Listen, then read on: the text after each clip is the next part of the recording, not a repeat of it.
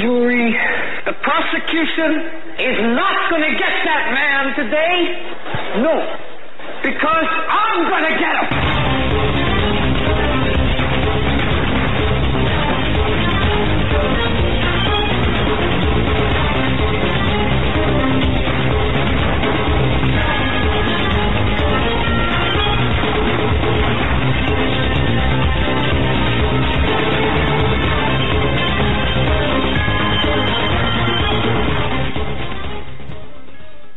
This is the Hagmann and Hagmann report for today. It is Tuesday.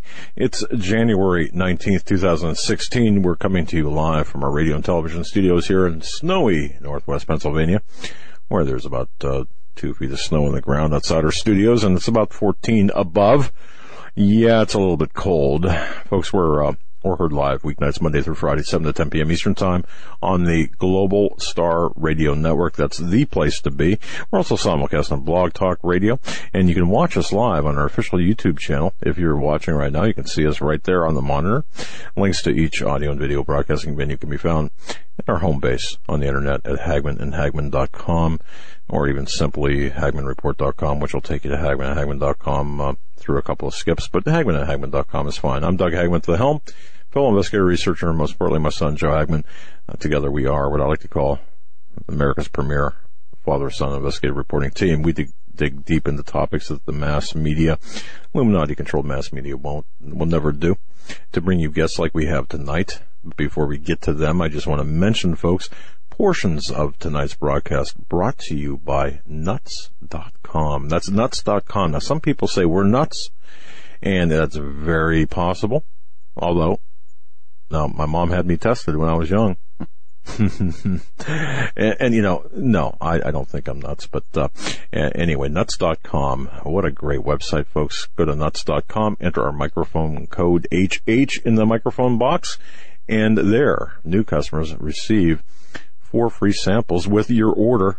It's a $15 value. You got over 3,000 options to choose. I mean, just a ton of options to choose from. Thousands, hundreds, tens, at least two. I'm just kidding. It's a great website. You can spend all day long there. Nuts.com, microphone code HH. Also, wholetonslive.com. That's wholetonslive.com. What a great, what a fantastic uh, website. If you're sick of being stressed and overwhelmed and unmotivated, if you feel like life is running you instead of you running your life, well, you're not alone. You can experience, folks, the scientifically proven powers of music therapy with whole tones. It's a collection of proven music therapy that can help reduce stress and ease your mind, motivate you. That's wholetonsalive.com. More on that later. Uh, tonight we, we have a, just a fantastic program. Two of, really two of my favorite people. And, and I'm not just saying that. You know, um, we have so many great people that have, have come, up that come on our show. And I'm not going to build them up too much because then it sounds, you know, it sounds goofy. But, you know, there are times and I'm, I'm going to just lead off with this and I'm going to turn this over, but there are times when we look at things and we don't get the whole story. For example, we look at the situation in the Pacific Northwest. Now, folks, if you've been listening to this program regularly, you might recall that I had said, well, you know, maybe wrong place, wrong time, wrong people, right? And even, I even had somebody that was close at the periphery up there giving me information. Well, you know what? I think I could have been wrong. Because the only two people on the planet, in the country, to, to really have the real story in the new media are the two people who are on with us tonight. Now I'm going to let Joe introduce our esteemed guests tonight, uh, uh, both having radio shows on uh, just popular radio shows. I mean, the yeah. Common Sense Show is just popular, and Sheila Zilinsky. So Dave Hodges and Sheila Zilinsky. Oh, they're just fantastic. Go ahead, go ahead, Joe. I'm gonna. Yeah, we have Sheila Zilinsky, host of the Weekend Vigilante, and Dave Hodges, host of the Common Sense Show, right here on Global Star Radio Network. Also, Sheila has a new book out, Green Gospel: The New World Religion, and the website for the book is greengospel.ca. Now, did I get that right, Sheila? Yeah, you did. Thank you, Joe. Yeah, that's an interesting book for sure. Of course, our good friend Steve Quayle did an endorsement for it on the book. Tom Horn, Paul McGuire, the New York Times bestselling author Christopher C. Horner gave me an awesome review, as well as the renowned Timothy Ball, the climatologist, very renowned, said Sheila Zilinsky's book effectively demolishes what you think you know about the green agenda. And that's very true because a lot of people just, they yawn and roll their eyes when you say Agenda 21, but there's a lot more to this very nefarious green agenda. And Christians are at war and they don't even know it with this very pagan pantheistic green agenda. We see it everywhere. Everybody's running around saving the planet, driving eco-friendly cars, and it's very nefarious. It's not about global warming. It's not about saving the planet. The issue is not the issue. And of course, this week, just to let you guys know and your listeners, Dave Hodges, the powerhouse common sense man, the bombshell man, as I've nicknamed him, he and I are teaming up to bring people a really good show this week for the listeners because what's happening in Oregon, we're going to get into some incredible information tonight that is going to leave your audience absolutely stunned. So there you have it. Wow. Okay. All right. Well, and Dave Hodges too. You're you're up. Uh, go ahead, Joe. I, yeah, Dave I ran right over you. it's great to have you back on the show. Uh, well, it's great to be back you do you've been doing some outstanding work. Uh, your website, The Common Sense Show, uh, has uh, the latest article that I read about the food shortages in the U.S. Uh, speaks to the Agenda 21 plan and to what we can be seeing or expecting to be seeing here in the near future in the United States.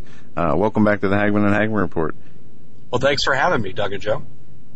Well, okay, uh, and it's great to have you both, and it's really cutting edge radio. Folks, what you're listening to is cutting edge radio, and it's not our cutting edge. It's the sharp double edged sword of Dave Hodges from the Common Sense Show and Sheila Zilinsky. Uh, both just unbelievable uh, investigative reporters and I mean just tremendous uh, people. And I and I'm and I'm sincere when I say that. You know, uh, your honorary licensed investigators in my book, um, detectives are extraordinaire. So, uh, who wants to start? Because we, uh, let's start out with the uh, with the information from Ammon Bundy.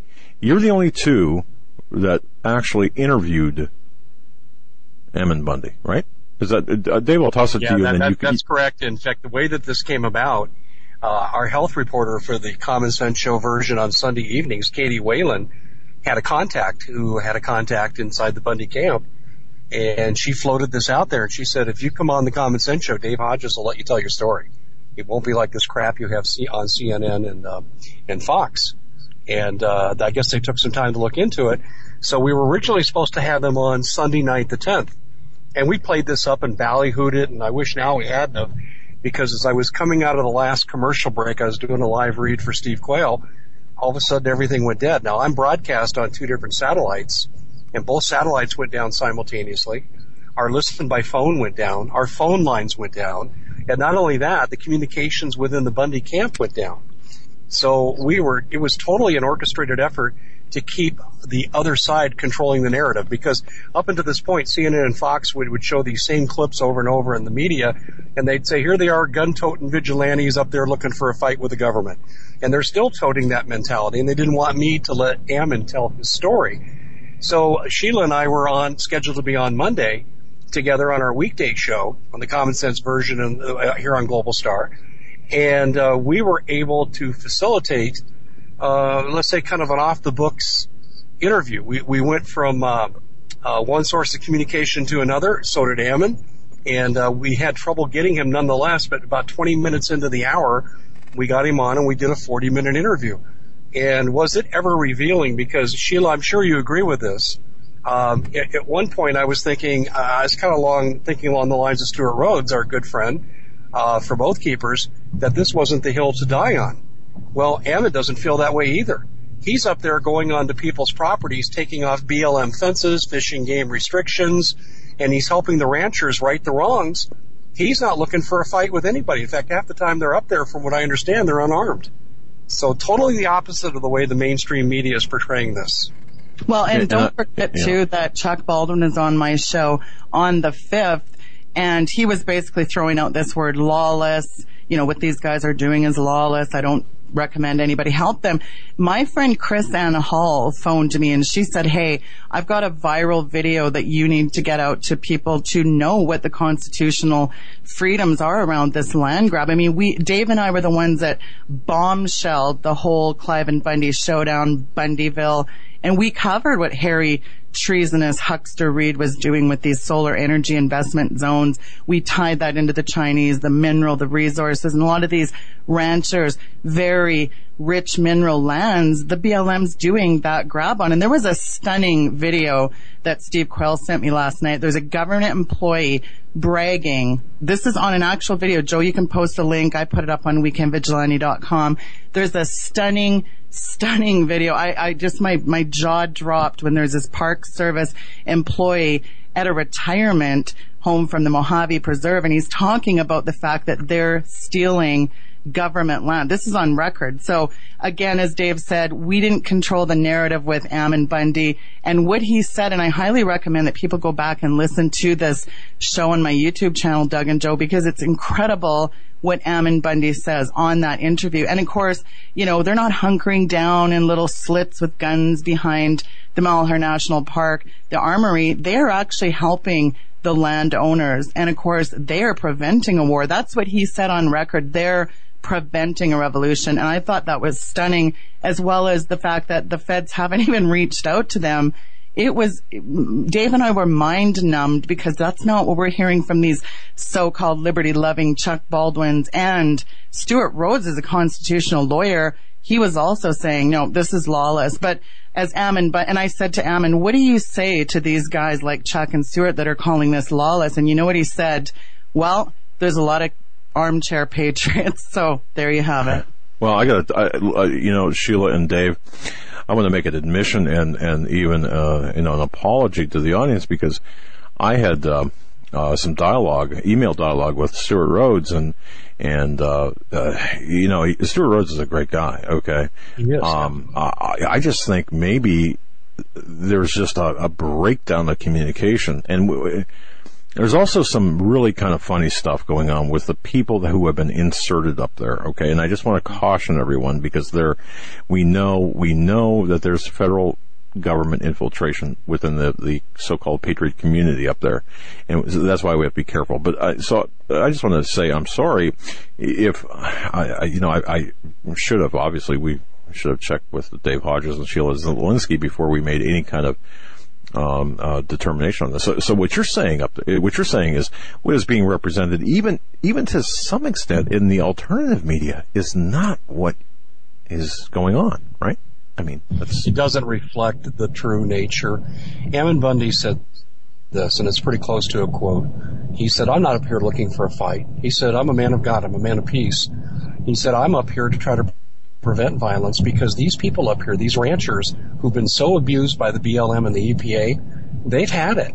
And he said by going in and correcting some of these abuses, he's like letting off steam. And uh, listen, Doug, don't apologize because in the beginning I wrote this is not the hill to die on. I said I'm a big fan of the Bundys. I admire what they do, but I said this is not the hill to die on. Well, he's not choosing this hill to die on either, but he's saying enough is enough. And right. when you look at the ancillary issues here, you brought up two good points, and, and I know Sheila and I are going to address both of these. But let's let's talk about the most scandalous thing up there that that could possibly exist, and that is a presidential candidate, a former senior cabinet official who's enriching herself for the purposes of running for president, and she's doing so at the theft of minerals off of private property and she's also aiding and abetting our enemies. And let me speak to this specifically. I've received a lot of criticism over this, but the documentation I have, I believe, is beyond reproach. The New York Times ran an article last spring, and I did a follow up on it with more investigation. Nobody cared. And what they said, there's a company called Uranium One. It's a Canadian based company owned by the Russians, and they, with the permission of the BLM, go onto people's lands and they take these minerals, mostly uranium. This then goes to the Uranium One division run by Hillary Clinton and Bill Clinton, and they in turn sell it to the Russians. Uranium is sold to the Russians by Hillary Clinton, for which she receives remuneration that ends up back in Hillary 2016. Should be Hillary 2016 for prison. That is the most scandalous thing that I found. And people said, Dave, you're going off half cocked. You have no facts and so forth and so on. Really, I start with the New York Times. So the people who want to defend the mainstream and the mainstream views, you know, explain to me why the New York Times ran this story. It doesn't make any sense. And then the second thing that I find to be extremely scandalous is this is going on not just up in the Hammond Ranch with the BLM theft of property, the restriction of property rights, trying to force people off their property. There are 19 counties in Northern California and Southern Oregon, and Doug and Joe, you may remember I've written about this. They call themselves the state of Jefferson and they're seeking secession from their respective states of Oregon and California. Why? They want to be a 51st state so they can kick the BLM out. These ranchers are having their water stolen. They're having their property rights taken. Dams are being destroyed, so lands can't be farmed. This is going on all over the West, and this is all about Agenda 21, getting people out of the rural areas. And Dave and Sheila, have you seen the video of the Bureau of Land Management setting fires to actual live uh, cattle and other livestock on on yes. farms up there that you're talking about? Yeah. Let me address that, Joe. Actually, there was a Ninth Circuit appellate court. That never happens in this case with the Hammonds. You gotta remember, this guy, the older guy, he's 73 years old. This is a rancher. You know, I have a long line of ranchers and horsemen and farmers in my family, and this boils my blood when I see that they basically double jeopardied this. They took him back to court you know, under the terrorism law, the new, of course, the litany of executive orders, and don't get me started about Obama, the jihadist and the slaughterhouses, our good pal Steve Quayle says, the litany of overreach and government abuses. I mean, let's think about it. the West is being carved up like a Thanksgiving turkey. We can't even, you know, the BLM, the EPA, the FDI, the CIA, the pick your alphabet nefarious soup group here, the litany of genocides, really. And this is, I'm going to make this assertion crystal clear. The globalists, as Dave just alluded to through Agenda 21, they want us out of the rural areas.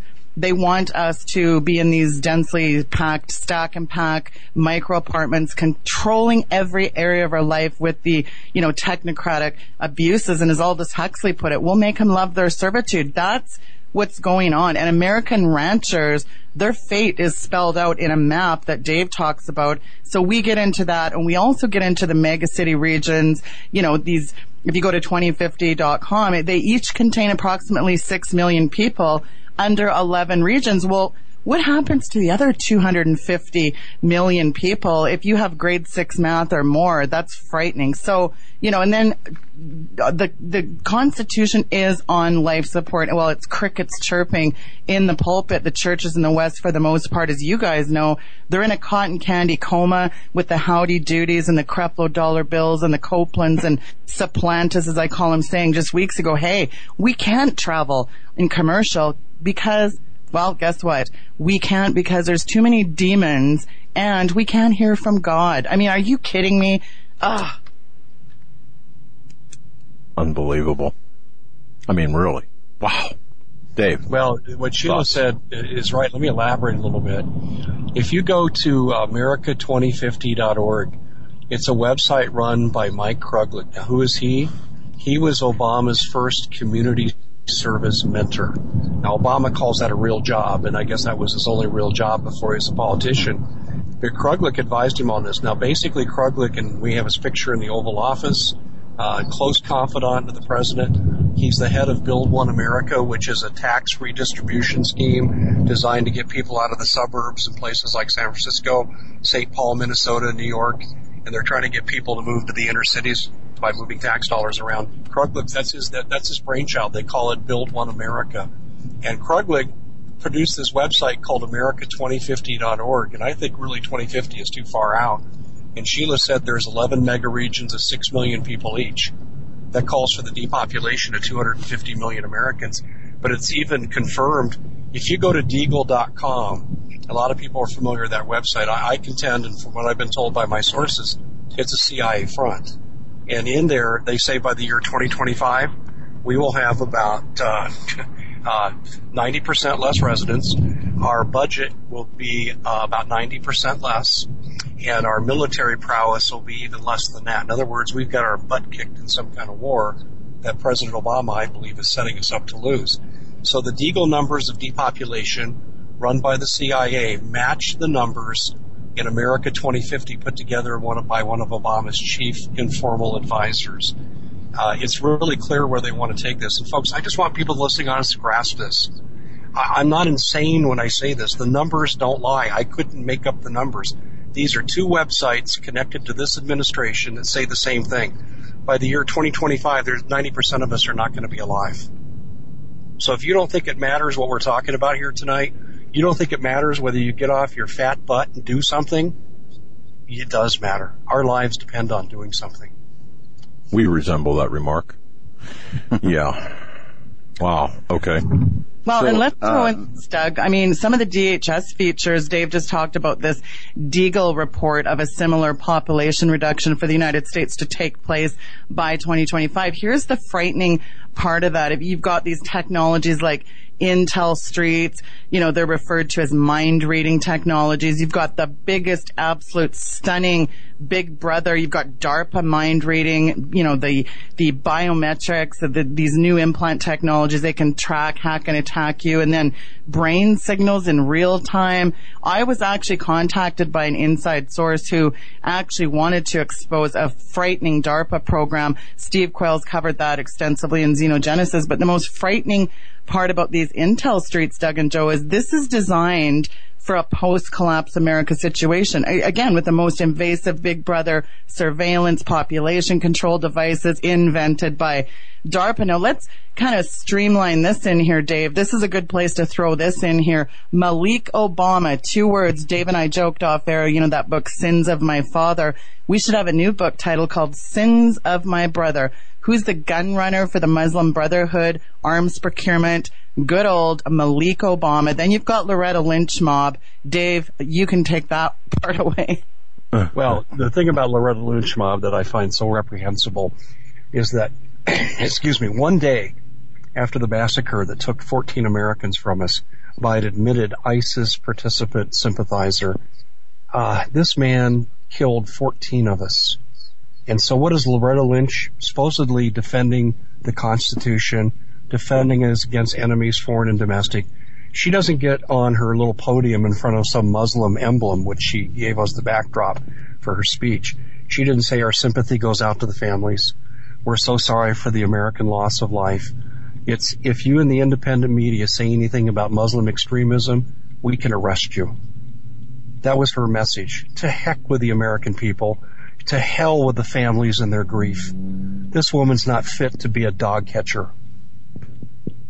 Yeah, she went on to say that her greatest fear was the anti-Muslim rhetoric that is uh, distributed every day in our country, and thankfully she walked those statements back. But after well, saying yeah. as much, and, and we know that those are her personal feelings and how she wishes to be able to deal with the situation if she had the choice to. Um, if we can take a step back here, the situation in Oregon with the militia and the Agenda 21 um, how does this fit together? As you said, this, the Bureau of Land Management has been encroaching on these on these ranchers' rights, trying to, to uh, fence off properties and, and uh, take access away. Uh, how much land has been taken by the Bureau of Land Management and the federal government from farmers already in, in Oregon and other states, especially in the West? I don't think it's a matter of how much land. I don't know that anyone's measured that. And I don't even know if it's a measure of how many resources because I don't know how we'd ascertain that. But I've written a couple of articles where I cited independent research which says we have an estimated $128 trillion underground wealth, mineral wealth that's underground, such as uranium and gold and platinum and so forth. And as a consequence, uh, that, that wealth is being plundered. It's being plundered off Native American lands. I've been writing about that for nine years, but it's being plundered now off ranchers' lands where they just go on and take it. And so I, it's not anything that we can quantify, guys, because if you stop a bank robber three days after he's robbed a bank and you casually ask him how much did you take, he may not even know the amount. He just got a wad of cash. And that's kind of what we're looking at here with these minerals. It's just wholesale theft. See, what they're doing is forcing people off their land because they want a Hunger Games scenario where no one's in the uh, the wilderness. Okay, the biodiversity maps that we've seen and so forth. But on the way to achieving that goal, they're plundering all the wealth. I mean, they're enriching themselves. And also, too, something that, and I wrote about this during the Bundy Ranch affair in 2014. What they have done is they have uh, basically embedded Chinese military inside some of these BLM lands on solar energy zones. I've got the BLM documents that address this, and I documented that. Uh, and these uh, companies that run these solar energy zones are nothing more than fronts for the Chinese military. Mm. Wow. And let's ask this question, Doug and Joe. Why is the Chinese buying up all of Manhattan? JP Morgan, why are the Chinese buying the Fed? Let's throw it, so in an, in an economic implosion, then what happens, Dave? Well, it all reverts to the Chinese.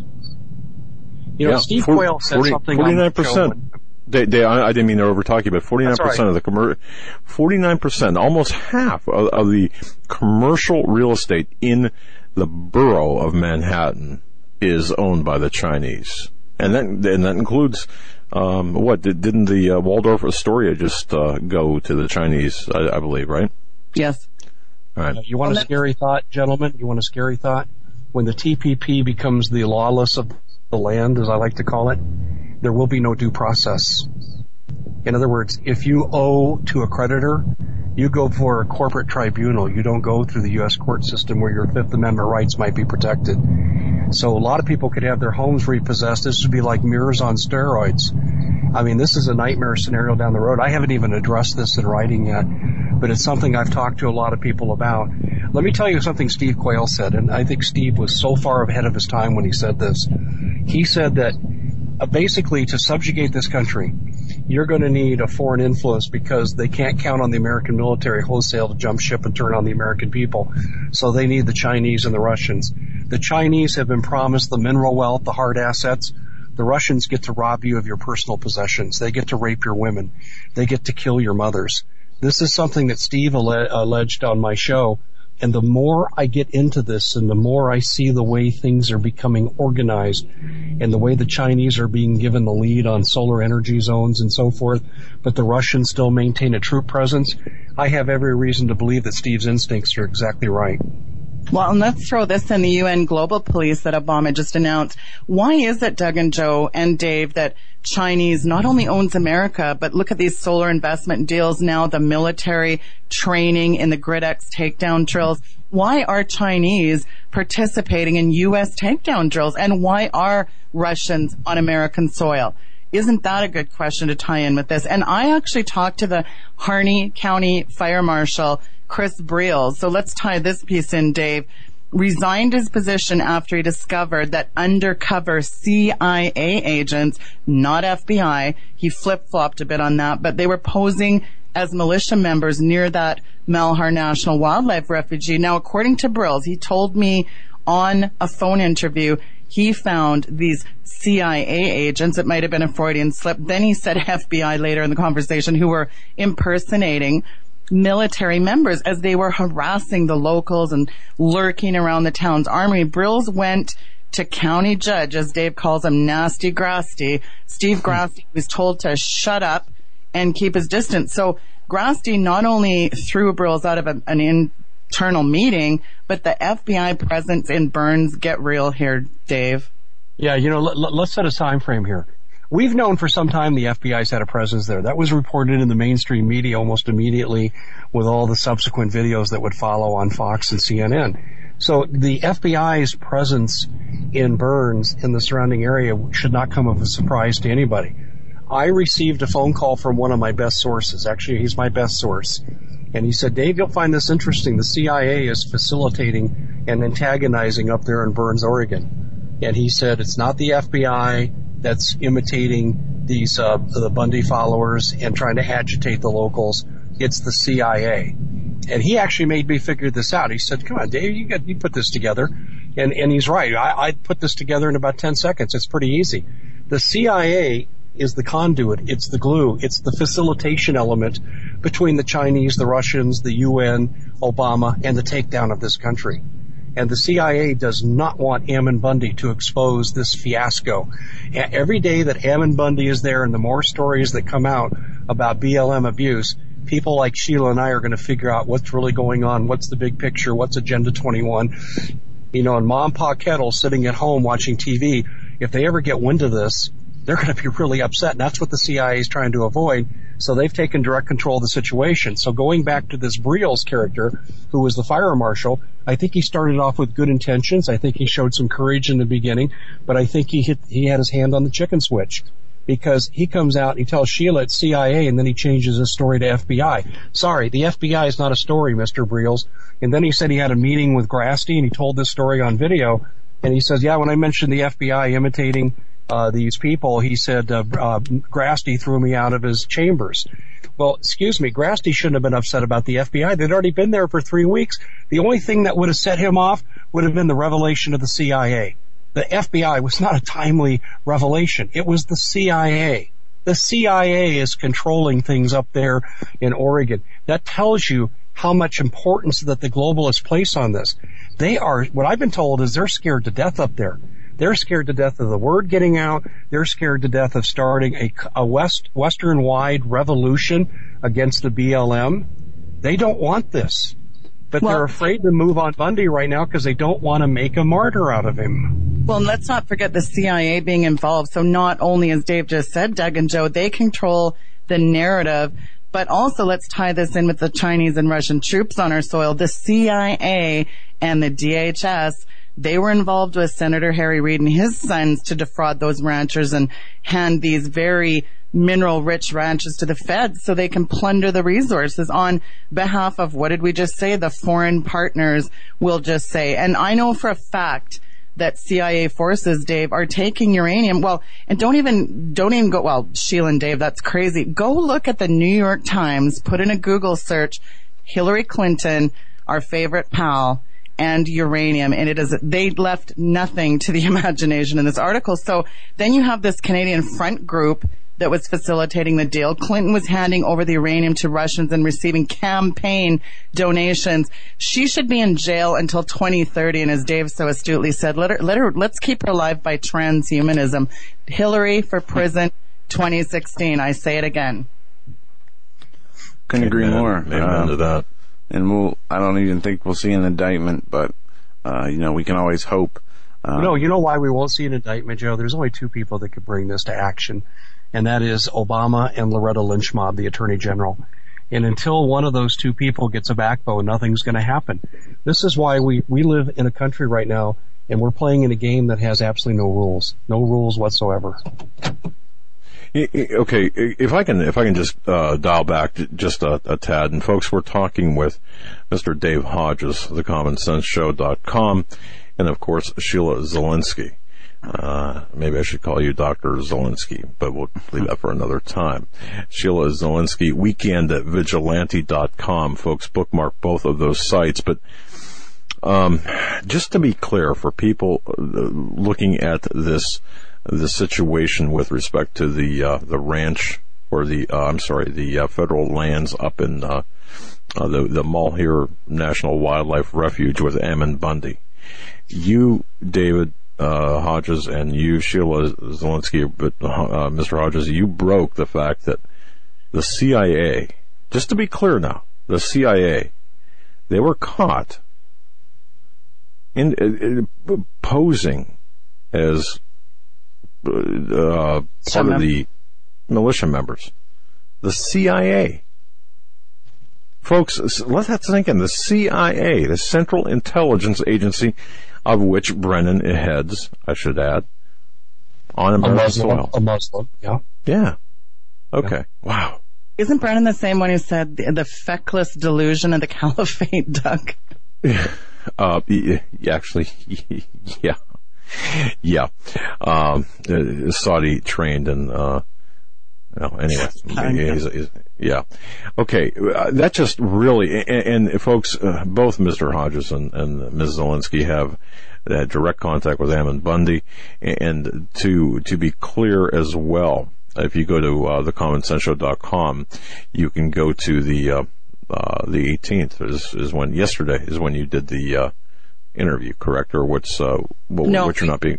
No, we did it the 11th last Monday we did it, and it's actually on weekendvigilante.com. It's archived there I'm under sorry. show archives. Okay. So really encourage your listeners, Doug, to go back and listen to what he says. He's so astute. He said he really believes that God wants them to be standing up because again, they're preventing a revolution.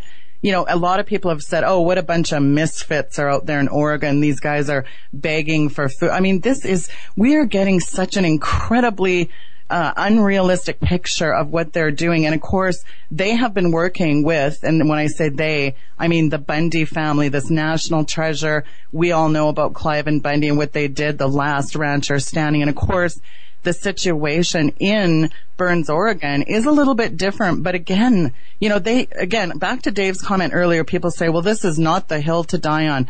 Well, what do you do, Doug and Joe, when you have this litany of government overreach and just ongoing abuses to the, I mean, there's a lot of armchair commandos and keyboard patriots, but really to go and, and, and stand up against tyranny because look what is happening. And so I think this is where a good tie-in is to this is you know, we've talked a lot about that Fox and CNN, they effectively have very controversial, I might add, very much controlled the narrative. And let's throw in the clergy response. Well, these mm. these clergy response team. I, I have another word, but it's a family show, so I'll just keep that one. But this is stunning. What is happening with some of these NORAD uh, trained clergy response? Go ask your pastor. Well, Dave, what do you want them to know about that? You've covered that extensively. Well, I interviewed Pastor Walter Mansfield. I think December of 2014 for the first time and he was one of the original pastors recruited into the clergy response team. And he said they trained for activities inside FEMA camps, so so much for their non-existence. And he went on, and he had documents, by the way, to verify everything he told me. And I published these documents on thecommonsenseshow.com. And Pastor Mansfield also went on and told me that they were instructed, and this is also in writing, DHS directives, that when they're in the FEMA camps, they said, you're going to be dealing with people that are highly distressed and so forth. Do not invoke the Bible. Do not use the name Jesus because that's been an oppressive philosophy for centuries and people might not be able to handle that. And I'm paraphrasing, but effectively that's what they were saying. Well, Pastor Mansfield hung on a little longer because he wanted to find out how far this was going. He'd made his mind up. He wanted out. And eventually he left. In fact, they even blackmail these uh, pastors. They give them, um, they say, you get a special badge when you're one of us. And if you're not one of us and you don't have a special badge, if we have a safe area, you won't be allowed in. So if they had a chemical or biological attack and you're a pastor without a badge from DHS and NOVAD, you don't get into wherever the safe area is. I mean, it's just sheer blackmail with death. There's an estimated, when they signed them up, 28,000 pastors that began. Today the estimates vary anywhere. They're widely varied between 50 and 100,000 people. Um, guys, I can't speak just to the lawlessness of this country. They have invaded everything we have. And there's one more thing I want to throw, you know, I want to put the cherry on the pie here, so to speak. I interviewed two farmers. One of them's Cliff Harris. He's done farm prognostications for over 40 years. He's really good. And another guy um, uh, is a, been a farmer for 40 years, um, Eddie Petrowski. And I had him on. I didn't say, I don't think I said 50 to 100 words in the course of an hour in my interview because of the fact that I wanted to hear the listening audience hear two farmers who understand how bad things are about the food supply and just let them talk. And I just let them talk. I just let them go on and on. Occasionally I'd give them a question, but I just wanted to hear, have my listening audience hear them. And let me give you a couple things they said. Uh, set the backdrop. Remember, BLM, EPA wants farmers and ranchers off their land. Well, they both said that they estimate in 2016, 15% of the food producing farmers and ranchers are going to be off their land and they're going to cease food production this year. They said this is going to cause a monumental food shortage and rapid food inflation that they contend is already happening. And Eddie's one of the biggest farmers in southeast Kansas. And he just said, Dave, it's everywhere through here. And Cliff said this is a worldwide trend, not just a national trend. They want farmers, private farming to stop and to be replaced by the corporate co-ops. People ought to go up and listen to that interview. If they go to the thecommonsenseshow.com, they'll also find the Ammon Bundy interview. They'll also find this interview with uh, two farmer experts, is what I call them in the title, talk about the coming food shortage And then I, I said, what's happening north of the border? Well, food inflation in Canada is going through the roof in some of those areas. And then we, we see this going on worldwide. In Venezuela, it's an adventure to try to get home with groceries. People are hiring thugs and bribing them with food to safely escort them home. I mean, this is going on all across the planet. I think and, this is orchestrated. I Venezuela. think these food prices, I'll give you an example. Here's why I say this. The Baltic Dry Index, which is the best measure of how products are moving in the world, is down to a record low of 373 as of two days ago. I think this is being manipulated to stop the flow of food so food can be used as a weapon. This is where I think this is all headed. And Dave, yesterday we had on Ross Powell of Survival 401k and Steve Quayle, and I think uh, the latest numbers, uh, and I could be wrong, of the Baltic Dry Index were down to uh, 369 yep. uh, as mm-hmm. of yesterday. And back at the in May 20th of 2008, it was up at 11,000 and uh, that was during the U.S. recession that we had. Uh, so now it's that it's down to 369, and we see warnings from economists saying that the 08 recession was nothing, and, and be prepared because there's more uh, uh economic crises and collapse coming that will dwarf what we saw in 2008. And um, the food shortages, the article about your food shortages was right on the money. And as far as the the bird flu that we saw in the early spring uh, in summer of 2015, how that has affected the meat prices and poultry prices and prices of eggs since. Has that gotten any better? Have they been able to recover uh, from those, or are we still seeing? No. We're still seeing the uh, continuation of the shortage of, of livestock. No, and they won't. And um, there's just so much going on with farmers and the and ranchers and the BLM and manipulation. Let me let me let me take a, a detour here just for a second. I want to tell you about a story, and I'm absolutely convinced this is true. The man I just mentioned, Eddie Petrowski, called me, and he's in Pratt County, Kansas, and he said there were chlorine carrying railroad cars that the locals had seen accumulating on defunct, non-usable railroad tracks. Chlorine carrying. Now, I also, when I wrote about this around a month ago, I also mentioned a UK um, uh, expert on terrorism using with ISIS, and he said anyone who's connected to ISIS that comes in the United States or the UK now will know how to use chlorine weapons. And they, these locals saw this accumulation of cars. They would come like out of nowhere, and they were obscured. They'd be between behind the tree line and so forth. And the and the local sheriff was concerned, and the feds didn't respond to his inquiries and the police didn't respond. And so the locals, uh, one day they're driving down the road and they find that these, uh, these cars had been moved. They couldn't move themselves. They had been moved and they were blocking Highway 64. And this is when local law enforcement had the justification to get involved locally. Then they brought in the feds and they took total control and shut the whole thing down. Now, if you go from these defunct railroad tracks they hook up with, and I've, I've gone and done the research this on the land maps. They hook up with another set of railroad tracks that go 50 miles into Wichita, Texas, or excuse me, Wichita, Kansas. And it's my operating hypothesis that these trains, uh, cars did not move themselves. They were moved, but the train track was in such disrepair they couldn't get it over the highway and they were moving in the direction of these train tracks. It's my contention that these cars were going to be filled with chlorine and we were going to see a terrorist attack in Wichita. And, and if you talk to some of the locals in Pratt, they'll tell you the same thing. And this, this, this is my operating hypothesis. This is how crazy things are getting on farmland. The feds won't talk to the local authorities. Both the sheriff and the, uh, and the police chief in Pratt, uh, were concerned because they felt like they were shut out of the information flow and by the way, these chlorine cars, according to the local farm co-op in Pratt, Kansas, their co-op says this is going on all over the country. So people need to really take a look. Are you seeing chlorine carrying cars? I think this could be an instrument of mass terror attack.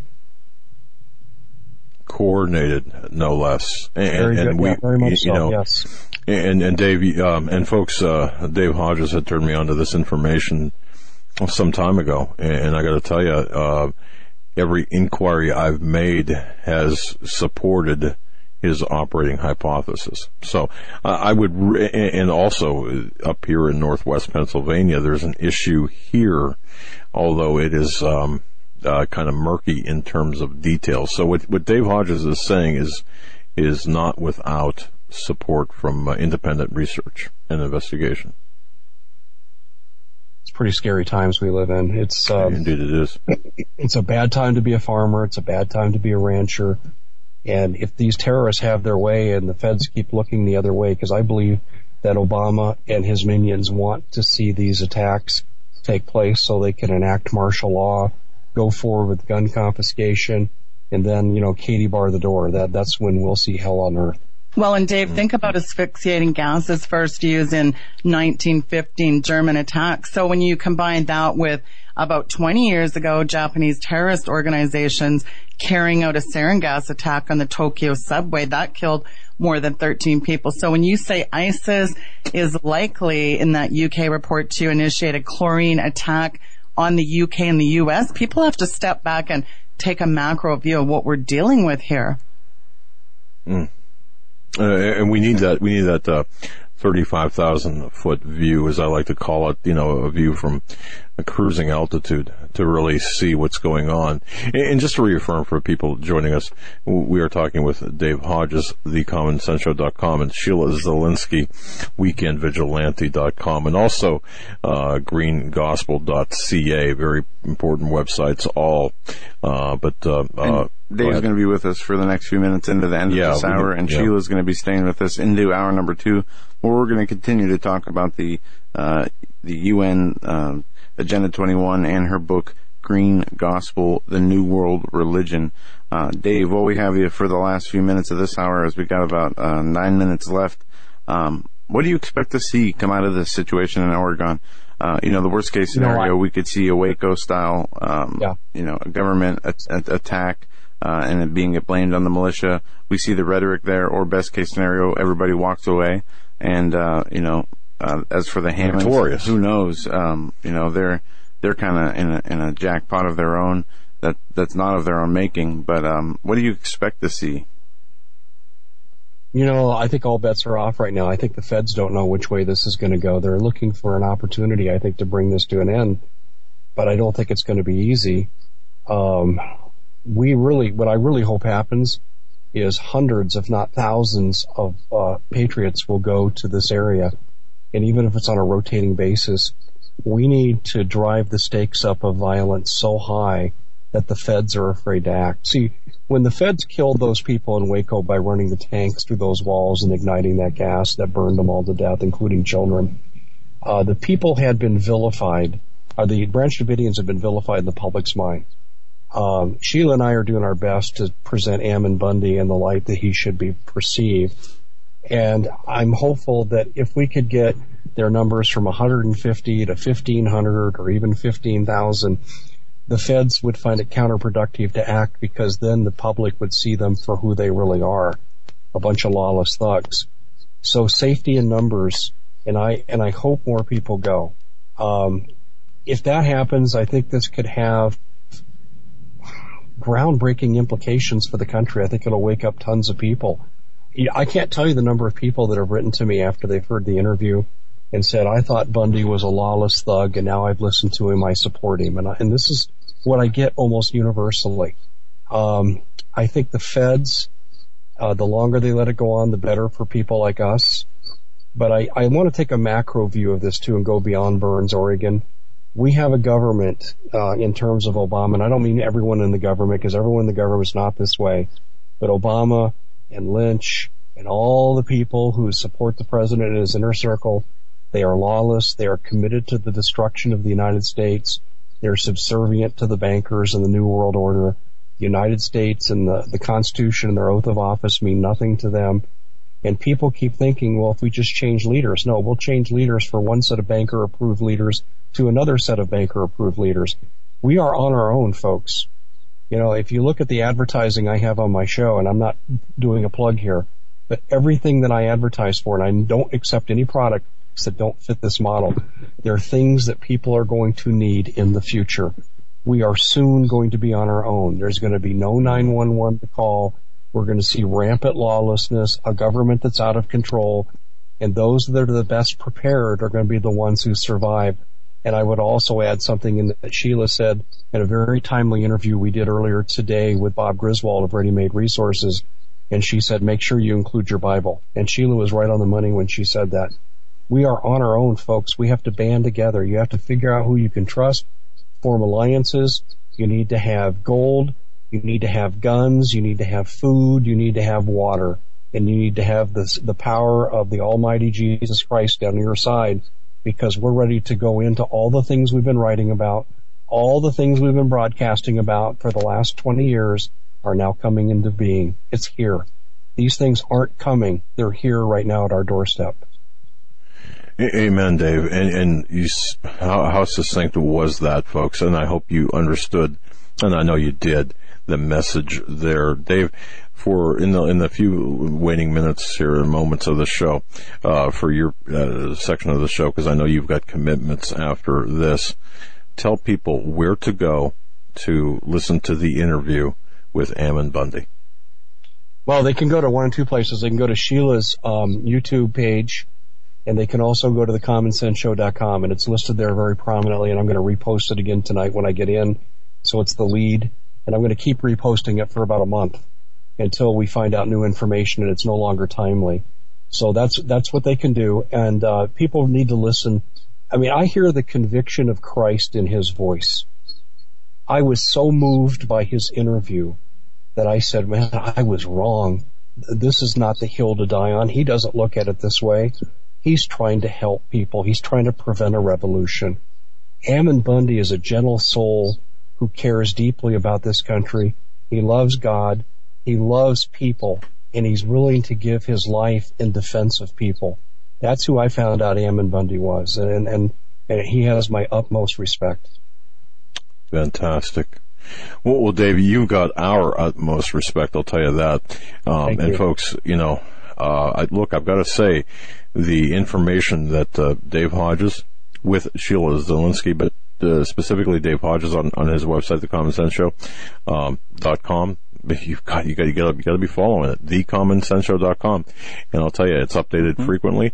And you know the the one the one video there are which are not being told about Oregon. Uh, Dave Hodges and Sheila Zilinsky's up there, but are we being set up for complete subjugation? And you know, absolutely, absolutely, yeah, yeah, yeah, we are. Uh, God bless you, my friend. I know you've got to Thank run. You guys for having fun. Yeah, you you get my better broadcasting half here for the rest of the show. Take advantage of it. Okay, she's terrific. But uh, guys, I'll, I'll come on anytime. When I look at the people that I, I think the public can look to to trust and to follow, and, and and these people who care about America, you're listening to two broadcasters here in Doug and Joe and my partner Sheila, Ted Broer, Steve Quayle, on and on, guys. There are people who you can trust, but you can't trust the people in Washington. I'm sorry to say that, but you oh, cannot. Man.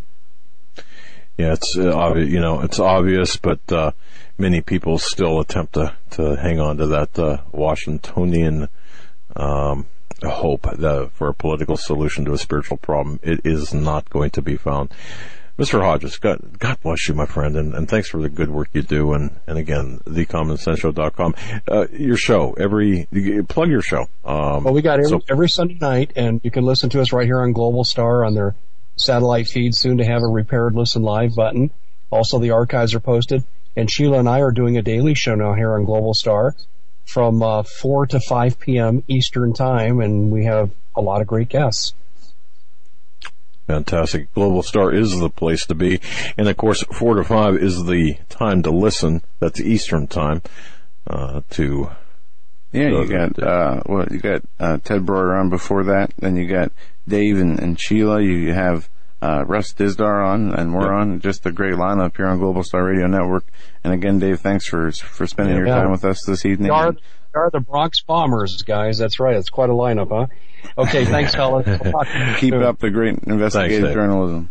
Thanks. Dave. Okay. God bless, you. You know, Sheila, uh, wow, what a great, you know, what a great team you, you guys are, and, and, it's fantastic the information that you've brought forward tonight during this hour.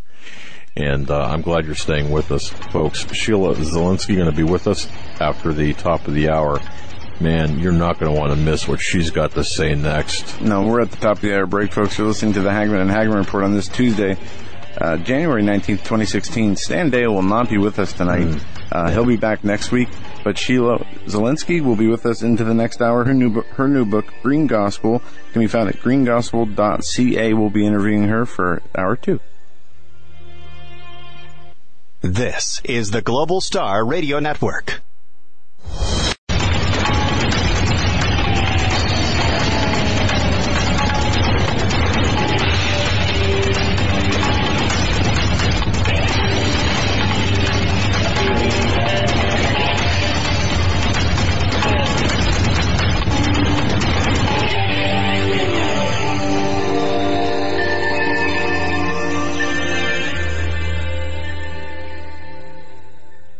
And welcome back, ladies and gentlemen. Hour number two of this Tuesday edition of the Hagmann and Hagmann Report. Today is Tuesday, January 19th, 2016. As I said at the end of the last hour, Stan Deyo will not be joining us tonight. You can wish him a happy anniversary.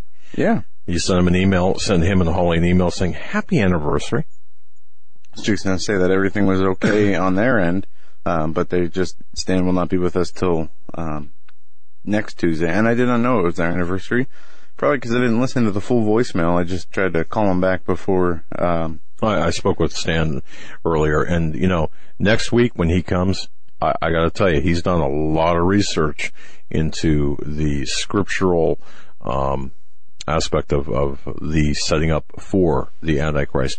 And we've done a lot of talking with him yeah. on our show uh, uh, on the breaking down of his different theories and different people that he's uh, suspected and have has been looking out for and the um, you know we we've seen this uh, grow uh, right in front of our eyes, and and for him to continue to study and and to get deeper into it on our show, that will just be fantastic uh, for the listeners and for us as well. Exactly. Now, our very special guest for this hour is a very busy woman, Sheila Zilinsky, and you can find out all uh, about Sheila Zilinsky at weekend at vigilante.com. I keep wanting to put, you know, keep wanting to say the, but it's weekend at vigilante.com, which will be linked off of our websites and, um, also, also Green Gospel, greengospel.ca. If you haven't visited Green Gospel, you gotta do it. And in terms of the most compelling book, if you, if, if you want ammunition to uh, to to put down forever and ever the lies about uh, well uh, about global warming and really understand what this climate change business I said business deliberately is all about. Green gospel okay? Green gospel the new world religion. I'm going to tell you something. This book in her book Sheila Zilinsky effectively demolishes most of what you think you know, that according to Dr. Timothy Ball. And of course, um, uh, she uh, unmasks the true supernatural manifesting of arm of evil, revealing the green movement and more. And that's from uh, Steve Quayle. Timothy Ball's been a guest on our show with yes. Sheila in the past. Brilliant. And, uh, yeah, he definitely knows what he's talking about. Now with yep. you, yep. Sheila, in, in this hour, um, let's get into your book, Green Gospel, The New World Religion, and uh, as much as you want to get into it uh, without giving too much away. Okay, well, thank you very much. I really appreciate you doing that. Um, well, so giving your listeners a little bit of background, I was a really high top level government executive. I was working for environment, very similar to the EPA, and was in line for an assistant deputy minister in Ministry of Environment. And so it's kind of, again, equivalent to your EPA. And of course, I stumbled across confidential information in 20, well, it was 2006, and it led me to speak out against the fraud of anthropogenic global warming. Now that's a fancy word for man-made. So again, it was stunning what Christine Stewart, the Minister of Environment for Canada Feds, said that we don't care if global warming is real or imagined. It's big money. And so after she made that statement, I really went on a rampage to show and expose this agenda because this book really shows you that the green agenda is the grandest of all tyrannical schemes. It'll follow the history and it chronicles the process and the exploitation for this communist anti-religion agenda. And it's very pantheistic. So I really recommend that people understand it's not about the environment. The issue is never been the issue, but it's become like this tsunami of globalism and really, which is frightening. I had on Marc Morano on my show back in December and he came on with the climate roundtable with a couple of other fellows that were in the belly of the beast back in Paris at COP21 just several weeks ago. And what the Pope was calling for, and I don't know when the Pope became a climatologist or Leonardo. DiCaprio for that matter. but, uh, but you know, I, I kind of get into this very absurd idea that the Pope issued back in April of this year in a stunning move, and this was a frightening move. I would think Catholics would have been in a fervent uproar descending on the, you know, the conclave like a swarm of mad locusts. But what he did is he kind of put his moral authority, Doug and Joe, behind a stunning encyclical. This was a 182 page document that basically said, hey, listen up, Catholics. You're going to bow down to Mother Gaia and like it because you plebs are giving Mother Gaia a fever. And that's actually what Al Gore has said on record. Now, Dave Hodges said something the clergy response team when they were training for the NORAD training, you know what they were told? They were con- they were told that long Christianity has been an oppressive force. Well, Al Gore actually says that very statement in his book, Earth in the Balance. He said that, you know, we have to start thinking about the fact that humans, the fact that they breathe. Now, Gore claims the IPCC, which is a fancy little group. The UN has a little climate change panel, and that's the gold standard of scientific community. That's what Obama says. So the fact is, he accepts without question that carbon dioxide, what you and Doug and Joe breathe it out, we all do, that causes runaway global warming temperatures. Now, according to geological experts, shifts, no, get this, get a pen, folks, shifts in CO2, because you hear it all the time. You hear carbon emissions, CO2, they have no correlation to global warming. CO2 has nothing to do with right. temperature, has nothing to do with climate change. It, in fact, every record, Doug and Joe, from any period, that's any time period in the Earth's history, including the medieval warm period, temperature increases before CO2 does. That's in complete contradiction to the IPCC claim that CO2 increase causes temperature increase. So the most fundamental assumption of their whole claim is absolutely wrong. And the only place in the world on the planet where CO2 increases before temperature is in the good old computer models, the doctored computer models that, of course, Michael Mann was implicated in Climate Gate on. Anything that Ross McKitrick fed into that, Doug and Joe, they, they, they put a litany of different numbers into those algorithms and it produced a hockey stick protruding up 99% of the time. So there's so much hucksterism, is that a good word, that is involved with this? Oh, yeah. Very much, yeah. And, and what do you say to, um, I mean, there have been cases we see, especially in the UK and uh, in Europe, where they're coming after, they say, the deniers of climate, of global warming, man-made global warming.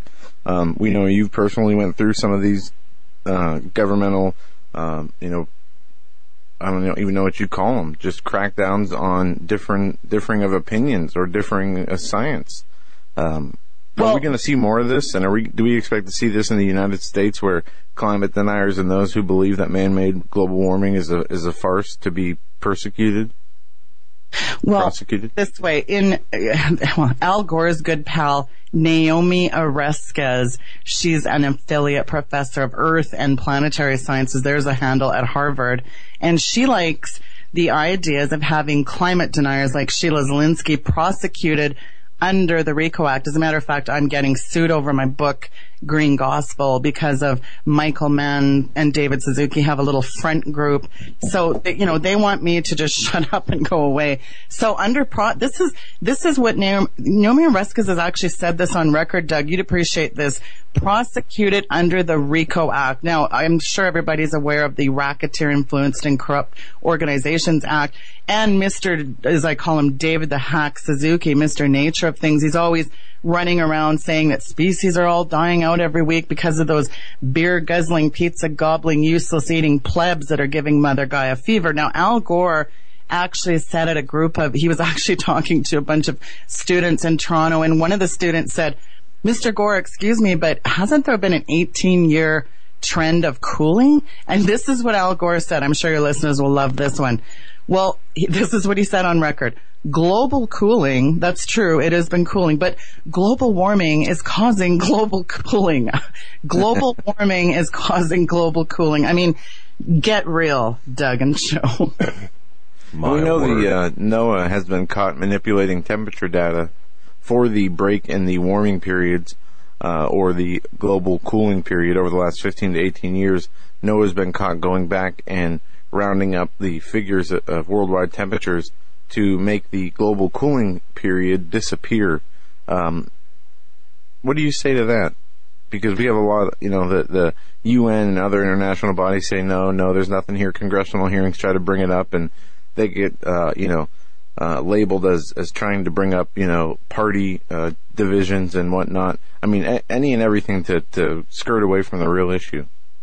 Well, this is the problem is you have these really huckster groups like the IPCC, who I might add gets a lot of their information from NOAA. The, um, it, it's the oceanographic. It's basically under NASA's James Hansen's department and they really look at temperature increase. So people might want to type that in a Google search. So what they do though, and this is the stunning part, Rajendra Pachauri was the head of the IPCC this climate, well, it's actually called the Intergovernmental Panel on Climate Change, but in my book I call them the International Panel of Climate Crooks because they admit on record right on their website that they're not even a scientific body. That's frightening. And yet Obama says they're the gold standard of climate science, but they say right on their website that they're not a scientific body. Now, what Pachauri said in an interview, people can look this up in the New York Times, he actually said this before he was let go for well, we'll just say him and his pedophile pals were charged in a ring and then he resigned his position back in February last year. But this was the guy that was chairing this committee who was also a railway engineer I'm not sure what that has to do with climate, but he actually said on record, this, this job, it wasn't just a job to me. It was my dharma, my religion. Now here's a Vedic mystic, you know, kind of like a guy into mysticism and Vedic Hinduism. And he actually said on records that humans are a problem. So think about that. The fact that you exhale CO2. Now what's really frightening is the EPA got classified EPA as a harmful pollutant. So what you breathe out is a problem to these people. So the very God-given necessary byproduct for human life, or as I call it, plant food, you know, it's, it's being demonized as a harmful, deadly pollutant. So that in itself, if, if, if people just step back and think about the implications for that, what you breathe out is deadly. It's a pollutant. And so if you have CO2 levels dropping off on the earth below 160 parts per million, we all die. So if anything, CO2 should be increased. You see that in the greenhouse gases. So it's just, it's amazing how under the guise of this very benevolent, hey, we're going to live sustainably, sustainability and eco-friendly, because it sounds good. It doesn't sound malevolent, but it's really very nefarious and insidious, Doug and Joe. You know, I, I find it very interesting, Sheila, that um, back in May of 20, well, back in May last year, the Australian Prime Minister's chief business advisor said that climate change, and I quote, is a ruse led by the United Nations to create a new world order under the agency's control. And uh, the, the the statement made, of course, coincided with a visit from the UN's top climate negotiator, and, and Maurice Newman, the chairman of Prime Minister Tony Abbott's Business Advisory Council said that the UN is using false models which show sustained temperature increases because it wants to end democracy and impose author- authoritarian, uh, author- yeah, authoritarian rule. And, uh, and I'll just read one more quote here, which really amplifies what you said. He, he, or he said, uh, it's a well kept secret, but 95% of the climate models we are told, prove the link between the human CO2 emissions and catastrophic global warming have been found after nearly two, two decades of temperature stasis to be in error. So, um, yeah, everything that, that you have written and stated has been endorsed or confirmed by the people who are behind the scenes and now coming out or have come out and said this is all this is all a, a, a takeover. This is all a consolidation of power under a basically a new world, one world government of authoritarian rule. I mean, this is a, this is not about climate at all, is it? No, it's really not. And what's frightening about that, that guy was actually talking to a UN insider and they came out and said, Hey, listen, this is a ruse is a good word that you just used, Doug. And this is where, you know, I kind of start off in my book about this is a very ancient pantheistic religion that really dominated the Egyptian, the Babylonian and Grecian Roman empires. And it probably started with the Moabites. I don't get into that. I was thinking of the, the Amorites, the Moabites and all those ites you know, kind of the, these pagan groups from the time of Moses and before Lot, who was Abraham's nephew. He was really the progenitor of the Ammonites. And so I get into a little bit on the Nimrod connection, but I basically move it up in history and I explain how this stuff really got kick-started with Karl Marx. And I say in order to understand this green agenda, it's critical to know the ideas of this self-proclaimed, I mean, that guy, Karl Marx, was frightening. He was a self-professed Satanist. He wrote some, I mean, everybody knows the Communist Manifesto, and he kind of began his rebellion against God. He was a student of University of Berlin. He was strongly influenced by philosopher George Hegel and his followers, the young Hegelians, and their goal was straightforward. It goes right back to Al Gore's book, Earth in the Balance, eliminate Christianity, you know, this oppressive force. So in 19, no, pardon me, 1848, Marx and Engels they presented this final formula for world revolution. They called it, what did I just say, the Communist Manifesto. So in chapter two, they actually state the central objective of a new world order. They talk about, Doug, depopulation, the abolition of private property, destroying foundations of capitalist economy. I mean, he absolutely loathed the American ideals of life, liberty, and the pursuit of happiness. So they really created this floodgate for another form of tyranny. So it really comes down to environmentalism, as I call it, the new religion for the new age. Now, interesting that Václav Klaus, he was the former president of the Czech Republic. He lived through communism. He was very aware of it. And so he explained in a really amazing book that I read back in 2007 called Blue Planet in Green Shackles. And what he says on page five is he says, there is another threat on the horizon. And I see this threat in environmentalism, which is becoming a new dominant ideology, if not a religion. And that's really how I thought this is, this is a gospel of green. So that's where I came up with my book title. And I talk about, I call the first chapter watermelons because it really is green on the outside, but it's the blood red communist ideology that's fused throughout of this. And so you know, when Karl Marx and Frederick Engels, they appealed to these founders of collectivism because it contradicts a structure founded on belief in God. They promoted totally different moral system through advanced education. They think that we can kind of become masters of the universe with no room for anything other than their so-called truth. And this ties into Darwinism.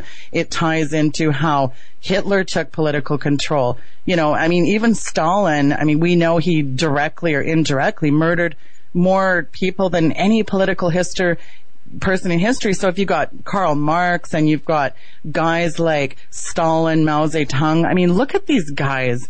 It's frightening how many people these guys killed. And so you know, you think about Nixon, he didn't just create the EPA, but he signed the National Environmental Policy Act or NEPA, which people can put that in a search.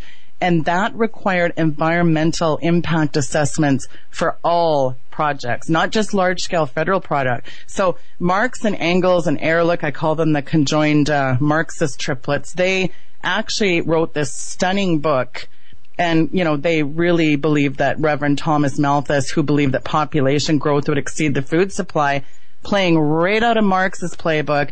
Paul Ehrlich, listen to this now. This is important. A Stanford University professor, and of course, he's long opined there are far too many people requiring far too many resources. Just like Joe and I pay, played a clip. Remember Joe mm-hmm. of uh, good old Ted Turner. I call Bill uh, Gates and Ted Turner. Bill and Ted's excellent depopulation adventure. That's a new movie.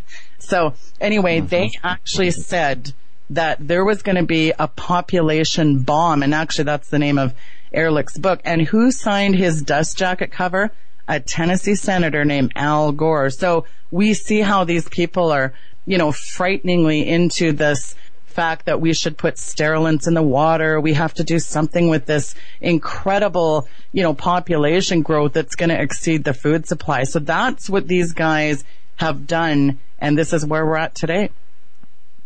You, know, um, I, I just cannot, well, folks, it's, there's so much information that Sheila has brought out just in the uh, 20 minutes here, or 15 minutes that, that she's been talking just now about this. And I just want to draw your attention, ladies and gentlemen, because we've done programs about, for example, the Georgia Guidestones. Okay. Now, remember that little segment we did, ladies and gentlemen, about the Georgia Guidestones? Yeah, last and, Thursday. Right. And who was behind that?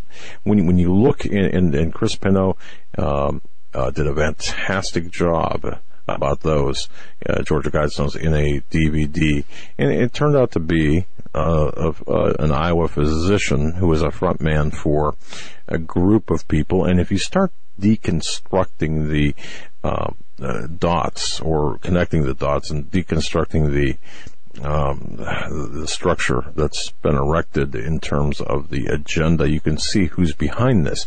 And you know what, Sheila? It does trace to some interesting, it has some interesting nexus points with exactly what you're talking about. Depopulation. And not just depopulation, but a massive depopulation and eugenics, especially against, I'm sorry, but blacks or anyone uh, seemingly having, having an inferior intellect. And uh, this goes back to, again, what you said, 1848, the publication of the Communist Manifesto by Moses Mordecai Marx Levy, otherwise known as Karl Marx, a, a member of an Illuminati front organization called the League of the Just. And of course, um, his attitude toward God is reflected in your book, um, Green Gospel, and because he stated we must war against all prevailing ideas of religion, of the state, of the country, and of patriotism. So there he's attacking religion, organized, well, I shouldn't say organized, but the monotheistic religions, the three primary monotheistic religions, to take down and replace it with Gaia worship or the more familiar climate control and the occult significance, Sheila, and I'm going to be quiet and turn it back over to you, of the Paris uh, conference that they had recently.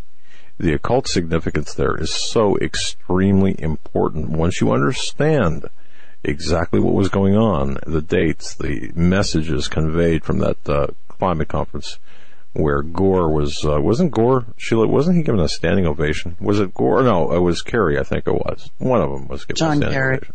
Yeah. Well, So yeah, all all of this. Yeah. Go ahead, Sheila.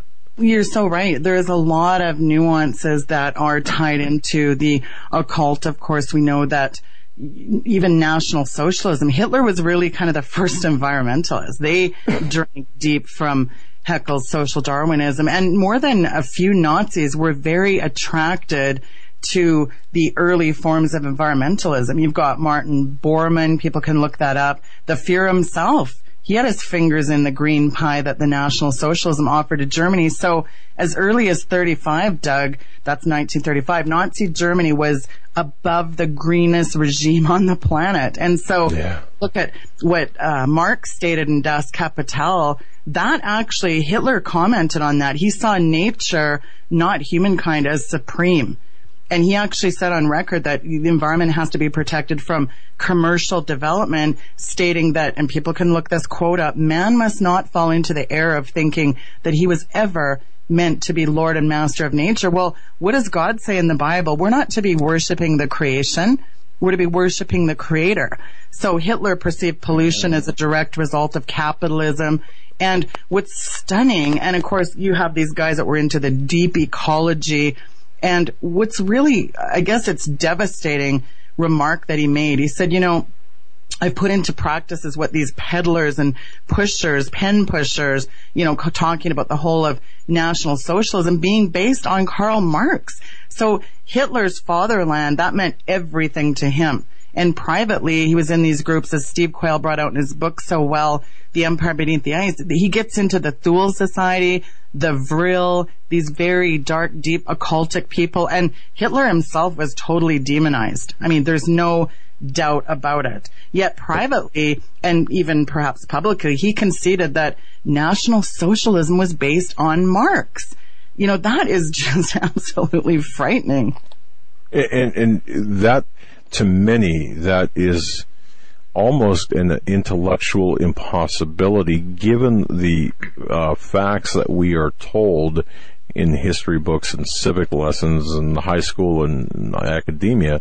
It doesn't seem to fit, but it does. It does fit. So, again, ladies and gentlemen, please connect the dots and, and understand. And Sheila does a great job in, in bringing the present and the future plans of this criminal cabal, cabal of globalists and their, their, uh, really national socialist slash, uh, communist, yes, they do go together, agenda for this complete takeover of, well, our complete subjugation. And, and it's just, uh, this to me, uh, Sheila, and, and I, we have not talked about this as much as we should. Your book, Green Gospel, really connects the dots. All 206 pages of it. And I got to tell you, it's a fantastic read. So it's an important addition to, to libraries, and especially if you want to talk with authority folks about uh, about really what's going on. This is more than just climate change. This is more than just Gaia worship. This connects yeah. the dots. You know, and as uh, the subtitle of the book, "The New World Religion," you, Sheila, you were making reference to back to Nimrod and, and back to the, the ancient practices in, in Babylon. In Babylon, you know, we went to the uh, Nephilim Mounds conference in yeah. Ohio. Oh yeah. And we saw, and, and and there's a book that's out that we got while we were down there that show all these different uh, types of mounds that were set up by um, supposed giants who were here in North America. How do the giants in these mounds play into the uh, the Gaia worship, if at all? Well, again, I just think if you look at the, you know, Lot, who was again Abraham's nephew, is really again the progenitor of the Ammonites. If you look at the very ancient pantheistic religions that dominated that whole time period, you mentioned Babylonian, but still Grecian, Roman, mm-hmm. Egyptian. It started off with the Moabites. And so then you can get into Nimrod, you can get in the occult. You know, he's really the father of the modern day occult, really. The time of Moses, you look at these, these Ammonites, if you actually look at what they were doing, it's very frightening forms of idolatry.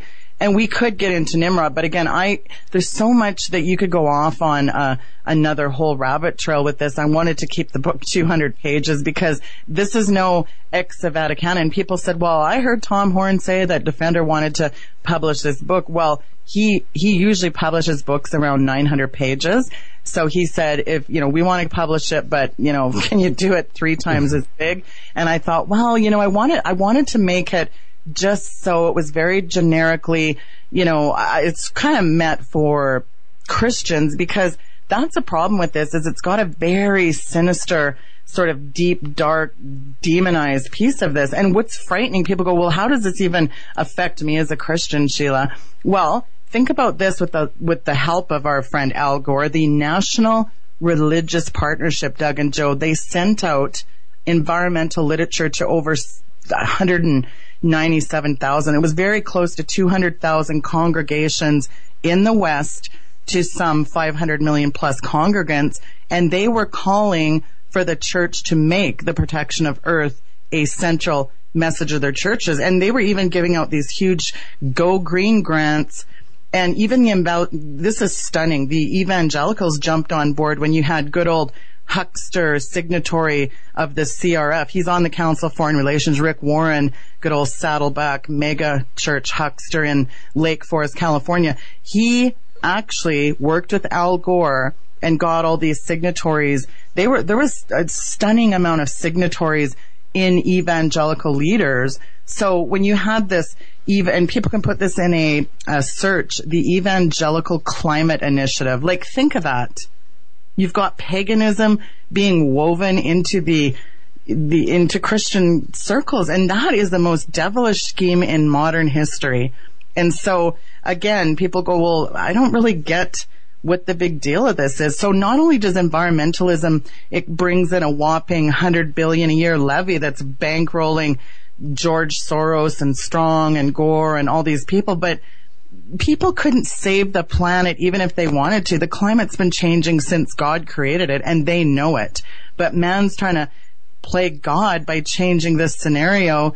God's not waiting for us to solve the problem of global warming and climate change. We're waiting for him to solve our global curse with his return. So, you know, reverence doesn't pertain to things, but to persons and you know this green gospel they revere the impersonal creation more than a personal god. And that's why i think we have to be careful because god indicts those who worship the creation instead of the creator. And like a cancer this gospel the green gospel is spreading through thousands tens of thousands of churches doug and joe. And many people have no idea of what is being advanced here because it's cloaked in the seemingly benevolent going green mantra of the day. And again, this church of climate change, it is really, it's saying out with God, in with the gospel of Gaia. And people go, well, who's Mother Gaia? So you can call her Maya, Diana, Gaia, Isis. You can call ISIS. Isis from Babylon, Diana from the Greeks. Yeah, it's the same, Isis. same, same uh, small g goddess. Uh, t- just different names based on the uh, the countries or or regions in power. And if I can, Sheila, to back up what you said about how you know we're not worshiping uh, the Creator the way that they worship the create the created things in Romans chapter one, um, and I'll just read verse. I'll start at 22 through 25. Professing themselves to be wise, they became fools and changing the glory of the uncorruptible God into an image made like to a corruptible man and to birds and to four-footed beasts and creeping things. Wherefore God also gave them up to unclean thoughts, uh, or to uncleanness through lusts of their own hearts, to dishonor their own bodies between themselves, who changed the truth of God into a lie and worshipped and served the creature more than the Creator, who is blessed forever and ever. Amen. Hmm. Powerful. Relevant.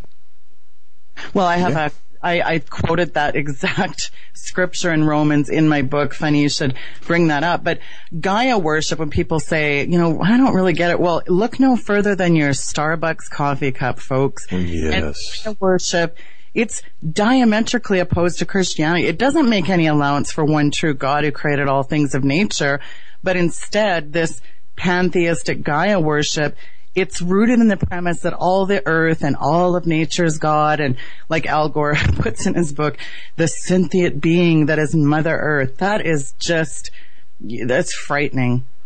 Yeah, and in the you know the United Nations Lucius Trust or Lucifer's Trust and Alice Bailey's writings, they talk about this uh, Gaia worship, even in their new world religion that they have set up under the Lucius Trust and the UN in their writings. they talk about how when the the the Christ appears, the reappearance of the Christ, Alice Bailey's books, uh, they talk about when this new it's what we know as the Antichrist but they'll say that the Christ is going to reappear on the earth or appear on the earth for the first time. Um, the waited Messiah, what the the Islam is called, you know, the Mahdi, what um, the the Jewish believers who believe is the Messiah, and people who are are New Age and and don't know are going to accept as the Messiah, just as Jesus said, you know, I will not accept, but another will come after me, and he, you know, will be accepted.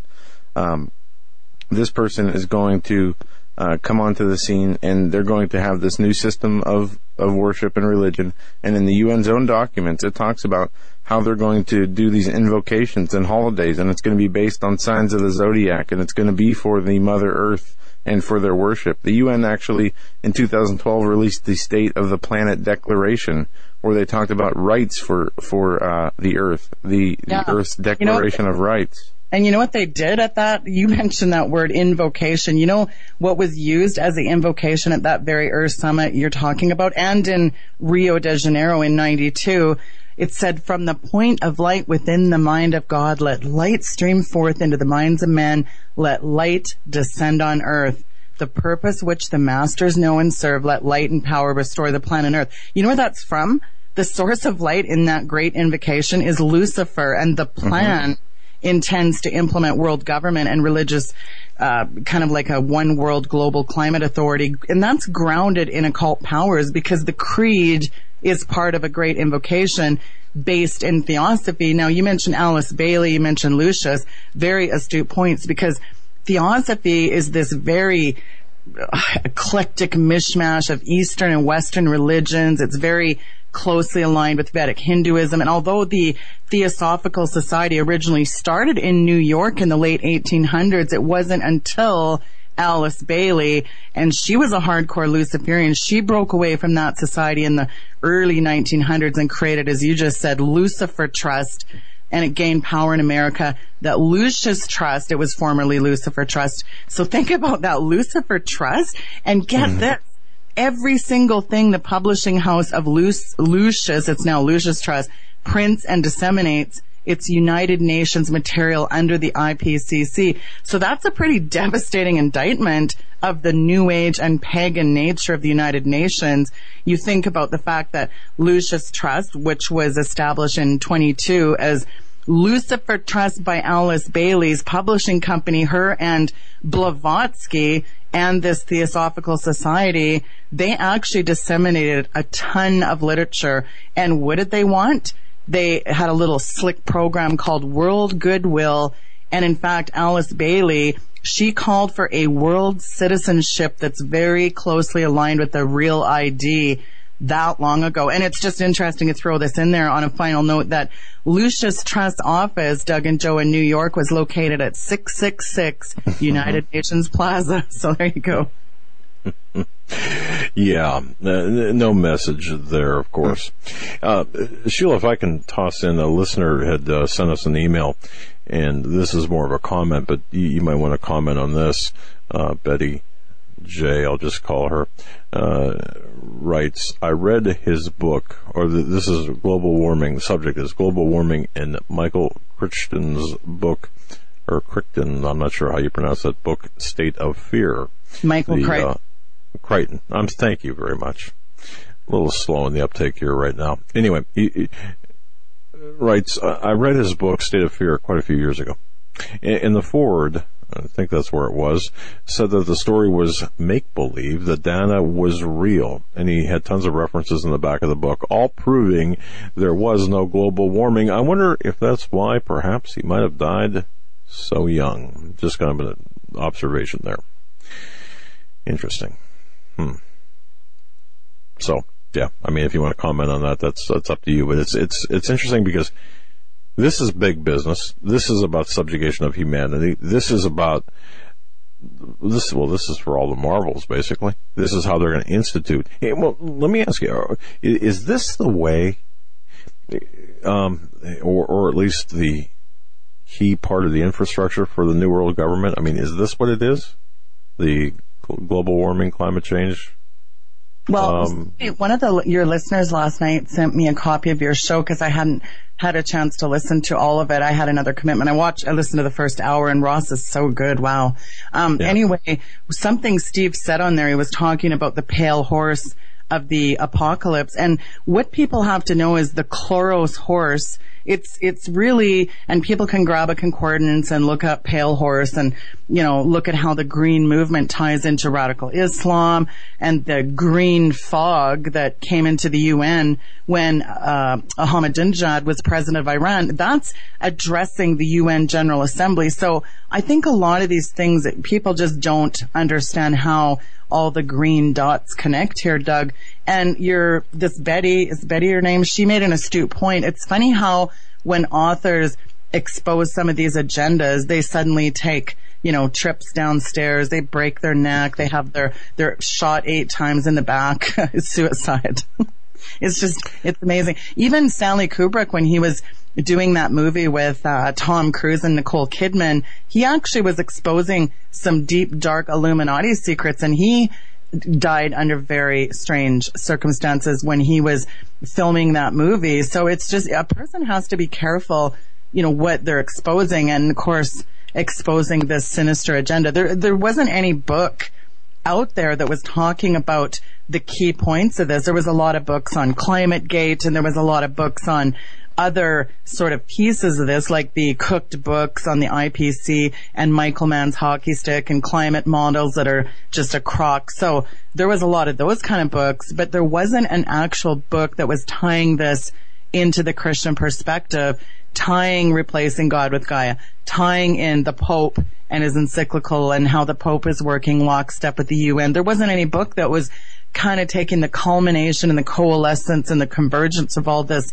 stuff, there wasn't anyone really talking about it. So I felt compelled to write this book for that reason. If I could get a truckload of books and give them out free, I might just do that in Dallas, actually, Doug and Joe. Just give them, give them out wow. because this is such timely information and there's so many people even Christians that are running around recycling and they're, they got their little eco-friendly smart car. And that's disgusting to me that, and, and I might offend some people here, but it wouldn't be the first time. I think that anybody that's going green as a Christian, that's diabolically pantheistic and pagan. And if you're doing that as a Christian, folks, well, you need to get my book. you, you, know, I'm looking here on Amazon and, and so many great reviews, but um, you know, it's well. Let me back up because you did say something, and I just want to make this statement. You know, Sheila Zilinsky is a, is a is a good friend of the program, good friend of ours, professional colleague, and uh, if I could say that, I'd like to believe that. Uh, that we were up to her caliber. Uh, so if anything does happen to Sheila, okay, because, you know, look, you know, accidents do happen. However, I would be very su- suspicious. So we have your back. So for those listening, we have your back. But so many great reviews on Amazon about this. And, and, um, folks, you can understand trolls come out and they, they, they put stuff and they, you know, uh, I'm sure the Gore followers will attempt to, uh, you know, any, any good work yeah, is going to have is going to have troll comments on it. Regardless that's, that's right. So of what the topic is, you know, make sure that we lift up Sheila in prayer for protection as well as practical, uh, you know, support by purchasing her book. And, and that this is not look, uh, this is from me. Okay, um, you know, we don't sell books, but I'll tell you one thing: this is an important book to have to understand. And and you know, this does you do connect a lot of the dots. You've done your homework on this. You've made it very concise. There is nothing um, really that you've left to uh, left a chance here. A lot of truth, a lot of facts, a lot of quotes, historical data. And it, this this really does cast an entirely different light on what's going on behind the curtain of these uh, uh, people who espouse this green agenda. And uh, it's so important to understand the big picture. And you know, one more thing before I turn it back to you, Sheila. I, I, I often say that uh, I often cite the uh, Rush Limbaugh says, you know, um, it's the job of the callers to make the host look good. Of course, he says that in tongue in cheek. Okay, now think about that. It's the job of the callers to make the host look good, meaning him. Well, I, this is obvious. It, this is extremely obvious. It, it's the artifact or the consequence of guests like Sheila that make us look good as hosts. So, I mean, really, folks, this, uh, th- th- it's amazing. I mean, thank you for, for being a part of our program on this. Uh, and uh, no false flattery, but extremely. And, and, I'll tell you something. You really were you a, like a detective? You know, in your previous in no, I. I was just uh, one of terrible bureaucrats that didn't know any better. And I mean, I really was off protecting the environment in the early days back in like 2000 and 2000 up to 2006 when I started exposing this because, you know, really we think that protecting the environment as good stewards of the earth, it's a noble effort, right? So my book, it really chronicles the history of the environmental movement, its creators and their goals, but it also takes you back decades to the origins of environmentalism because people have to have the facts because over the years, you know, and I get that people are passionate about saving the planet. I get that. And you might be a bit skeptical and say, well, I, I think that, you know, she's off on this complete other end of the continuum. And it's really interesting. I did a show recently on this book and the comments on the YouTube video were frightening. You know, you, you guys talked about these jackals, the schools of piranha, the donkeys. I'll say just that's biblical. Donkey is biblical. Jackass, I think, is biblical. but you know, the comments on there were so relegating me to the depths of the damned. And those were the good ones. And I thought, wow, that is frightening. And it's funny, the, the most horrendous comments ever that I've ever saw on a YouTube channel or YouTube thread was the video I put up of David Langford and I, Pastor Langford, doing Hebraic roots and the pre-trib versus post-trib rapture. If that isn't a stream of frightening comment, I mean, this is supposedly Christians and it was so horrendous. And I, I'm, I'm all, I'm a big proponent for free speech. But when you get into the nastiness and swearing and just oh, it was just frustrating, Doug right. and Joe. So of course you get the jackals and the hyenas, and you get the you know the who's who of the uh, whatever call them progenitors of just stirring up the pot, and you get these COINTELPRO. I think there's half operatives that are you know just trying to stir up crap, but. You should see the frightening comments and you should, Sheila, you better go research a flat earth. You know, don't even get me started on that. There was a good write up the other day about how the, and this is not disparaging anybody's opinion, uh, but how the, the flat earth, uh, how it's been used to, to show how easily one can be swayed or, or manipulated or how one's thought process or belief can be changed, um, without any real, I mean, none of us have been up in space to see for ourselves, you know, the Lord has not taken us and shown us uh, we know what we know based on science and how the, you know the orbits and whatnot, and and through history, uh, centuries and centuries of historical scientific data.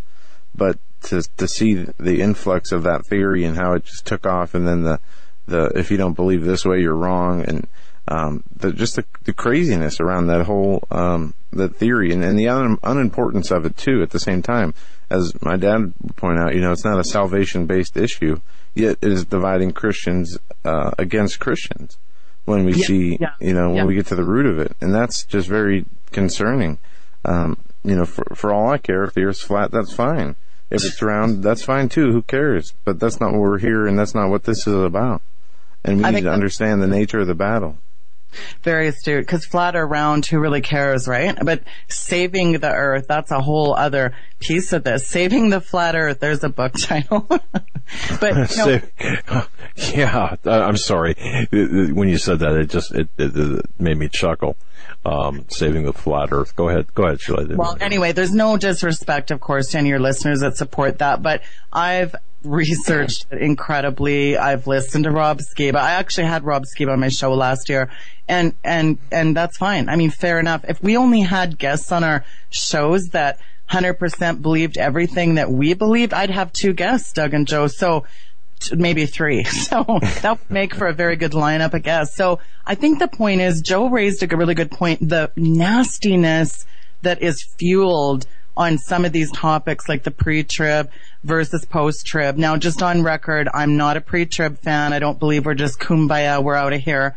That's just not what I believe. But as you so eloquently said, I think this is the astute point. It's not a salvation issue. And that's a really important piece because you could put 27 pastors around a circle and I bet you they wouldn't even agree on, they would not agree on certain things. But I'll tell you what, I was a pre-tribber until I read Pastor David Langford's book, Second Coming, A Second Look. And, you know, after a 40 day fast and the story behind that, well, I highly recommend people go back and look up my YouTube channel at weekendvigilante.com or get the app. There's a new app if you type Weekend Vigilante in and actually it's linked there, that show, because what he raises in that show I mean, I also remember when I got relegated to the depths of the down when I had Chuck Missler on. And you got to remember, I didn't even know Chuck Missler was a pre-tribber or at least a mid-tribber. I didn't know there was a separate group of mid-tribbers. But, you know, there was a lot of people furious at me for that show, but I really like a lot of Chuck Missler's work. I will always mm-hmm. really highly respect him. But if we only had guests that believed what we believe, we'd be, it'd be frightening. Yeah, and you know, we we invite people to talk on certain subjects that they're they're experts in. For example, you know, I've done I've been in so many courtrooms, so many trials, so many venues, so many locations, and, and you call witnesses to the witness stand if you're part of the trial, and and they might be a uh, you know, I mean. Uh, they might believe in, in UFOs, aliens, and uh, you know, be Hindus, but but if they're experts in their line of uh, testimony, the subject that they're testifying on, it, it's irrelevant what their belief system is unless it affects what they're testifying to. And that, that's kind of like, as interviewers, that's, that's how we have to handle things. And this is how you handle it too. And, and you've got a great show, great, yeah, I mean, it's, I, I just love what you do because you do it so well and you're so very articulate, much more than, we are and much more than I am. And I got to tell you that that really means a lot um, to listen to you and, and but but you know, um, getting back to your book, I want to ask you this question because one thing I want to ask about the about the book itself and about your findings. Overpopulation seems to be, even among Christians, seems to be a concern. What, what, in your book, and I know you address this, overpopulation is a myth, right? Talk, talk to us about that. Well, well, think about Henry Kissinger. What did he say on, you can type this in a search in a document called NSSM 200 and it's called Implications of Worldwide Population Growth for U.S. Security and Overseas Interests. If that isn't a who's who of frightening depopulation plans, I don't know what it, and President Gerald Ford actually, Doug, signed that into government policy in 1975 so you got Eisenhower. He warned of the military industrial complex. He commissioned a panel of scientists to study the very issue of overpopulation. And then of course you get into, you know, the slickster Bill Gates who has a penchant for vaccinating everybody in the world. And of course he's a big depopulationist. You have frightening quotes coming out of these people's mouths like Prince Philip, the pedophile pals of Bill Clinton and others. I mean, I'm telling you right now, these people are, they're just straight up demonized. And these are guys saying, you know, if I ever came back as a deadly virus, cause, you know, reincarnation is a big priority, I'm going to come as a virus to wipe out the planet's population. And going back to that 2050 report, you know, what happened to the 250 million people? That's even on Deagle.com. And then you get these frightening characters like the Pope's uh, Schellnhuber is his name. People can look that up. That's his science advisor saying, "Listen, we need to get and go look at the New York Times. This isn't Sheila Zilinsky saying it. He actually is a huge depopulationist. Even the Pope." Has said some frightening statement in Philippines. He said, "Well, you Catholics, you better not breed like rabbits." Well, they're they're typically pretty anti-abortion, but the Pope is saying things. I mean, this Pope has said so many, don't even get me started on this one world Pope recently. I have an article on calling for a one world religion panel to get together and come and yeah. just let's work through our issues. But Henry Kissinger and Rockefeller finance research groups were looking into birth control, sterilants in the water, other eugenics projects by the U.S. government. So it, it's frightening how this all also ties into, you know, these micro and packs in these new smart cities where the technocrats control every area of your life. We see it happening in Oregon. Two words, Burns, Oregon, and another two words, Bundyville. So, you know, it's all, it's all part of the bigger picture of this absolute tyrannical global governance. That's what it's all about control. And you're right, Sheila, and they're trying to get everybody under that control to the point that people who live off the grid who homeschool their children are being, you know, uh, charged with cr- crimes, uh, made to be put back on the grid or having their children forced to go back into public schools. and that's just the tip of the iceberg uh, as far as what they're doing to get people into the system so that they can control them as part of the system. We're in the last minute or two of the program here before we let you go, Sheila. So I'm just going to turn it over to you. Uh, let people know when you're broadcasting, where they can listen to you, where they can find your archives, and where they can get your book. Oh, thanks, Joe. Well, it was a pleasure to join you guys again. It's so good to be back on with you guys. So essentially people can go to weekendvigilante.com. That's where the typical radio show broadcasts. I'm 6 p.m. Eastern daily. And this week I'm simulcasting because I'm co-hosting on Dave Hodges' show and we're of course on the beautiful Global Star Radio Network, which Todd is just such an incredible, that guy is a master, I'm telling you. So anyway, I'm on there this week and we don't know how long we're going to be doing this, but we've kind of taken the two of us and teamed up because there was so much to cover. The, some of the breaking news and some of our sources and insiders, we had to sort of fuse sources. So that's going to be happening this week. I have a new app for smart devices. If you go to the app store and type in weekend vigilante, It'll come up there. It's a great new customized app for the listeners. It's even better than Rick Wells's app there. There's a plug. so Uh, yeah, I love your app, by the way. That's a fantastic app. And one other thing I'll just tell the listeners, this is important. Um, I've been asked again to go to Hear the Watchman. I was originally on the agenda back in September. And anyway, long story short, I'm actually going to be in March 18th to the 20th. I am going to be attending that event and on the media panel and maybe even doing some emceeing with my good friends Doug and Joe Hagmann. So that'll be fun to get back together. And I'm looking forward to, I'll be bringing some books. So if anybody wants a signed copy or wants me to sign their book, please do get my book though. This is six years of my research and I think it's, you know, Amazon's always price chopping the original price. I think it's on there for like 20 something bucks now, but you know, and it's, this is my first book and I never want to write another book just for the record because I never want to go through this experience again. But I mean, Lord willing, we'll see what happens, but it was a pleasure to come on.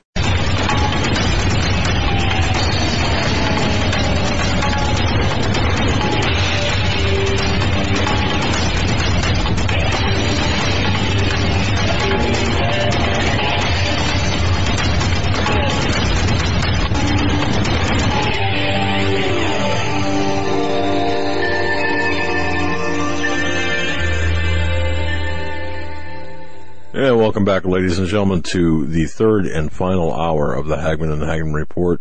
It is Monday, or yeah, Tuesday. Let's go with Tuesday. It's, has Better better feel Monday. to it. Yeah. Yeah, uh, Stan uh, Deo um, is celebrating his wedding anniversary. So if you if you're out there and if you like Stan, drop Stan and Holly an email wishing them a very happy anniversary. Uh, number of years together. What a great couple they are. So definitely do that. Wish them a happy wedding anniversary, and uh, that you can blame it on us. You, you can blame it on us that we that we said, you know, we, we let the cat out of the bag on that one. Now, now, folks, before we get back into the programming, I hope everyone has had the opportunity to check out nuts.com. But if you haven't, if you're new to listening to this program, right now we're in we're uh, broadcasting right now. I, I can just see the uh, stats on this 14 different countries. We've got thousands of new listeners. Folks nuts.com what a great website. We found this website a while back and uh, to actually talk to the head nut at nuts.com you know nuts.com have the best tasting uh, peanuts cashews eh, nut, eh, all nuts all varieties of nuts best tasting on the planet and uh, various other snack options as well. Folks, go to nuts.com and enter the microphone code HH. You gotta go to nuts.com, enter the microphone H, eh, microphone code HH. Why would you do that? Because when you do that, it takes you to our own little world at nuts.com. And there, for new customers, you can, you can actually get four free samples of, uh, uh, out of over 50 different options of uh, their products. That's a $15 value right now when you go to nuts.com and click on the mic and enter our code HH. You know what, folks? This is a family owned business. I mean, you talk about what America's all about. Family owned business. Talk to the head nut, as I mentioned. And when I spoke with him on the phone, I was surprised actually that he came to the phone and, uh, you know, what do you say to the, the CEO of a, uh, a company like this? How's it going? What you doing? you know, and he was, he was in the middle of a quality control inspection. So that's how hands on these people are. Nuts.com, microphone code HH, and our favorites. Oh man, dried fruit, the sweet, treats. And you know what? They've got some great coffees and teas, over 50, 39 different varieties, 170 flavors, and, and uh, they're just, it's a fantastic company. So folks, right now, New customers get four free samples. Choose from over 50 options. It's a $15 value when you go to nuts.com. Enter our code HH in the microphone box. That's nuts.com. Enter our code HH for four free samples with your order. Go to nuts.com for full details. And uh, speaking of good companies, great companies, remember a couple of weeks ago, we had Michael Tyrrell on our show and he explained how specific music was inspired by the music frequencies of King David. Yes, that's right. If you, uh, let me ask you this: Are, are you sick of being stressed, overwhelmed, unmotivated? Let me ask you. yeah. ask ask Eric. Uh, show of hands. Uh, take a poll here. Uh, stressed, overwhelmed, unmotivated. Well, I'm not sure about unmotivated, but but you know what? If you feel like life is running you instead of running your life, you're not alone.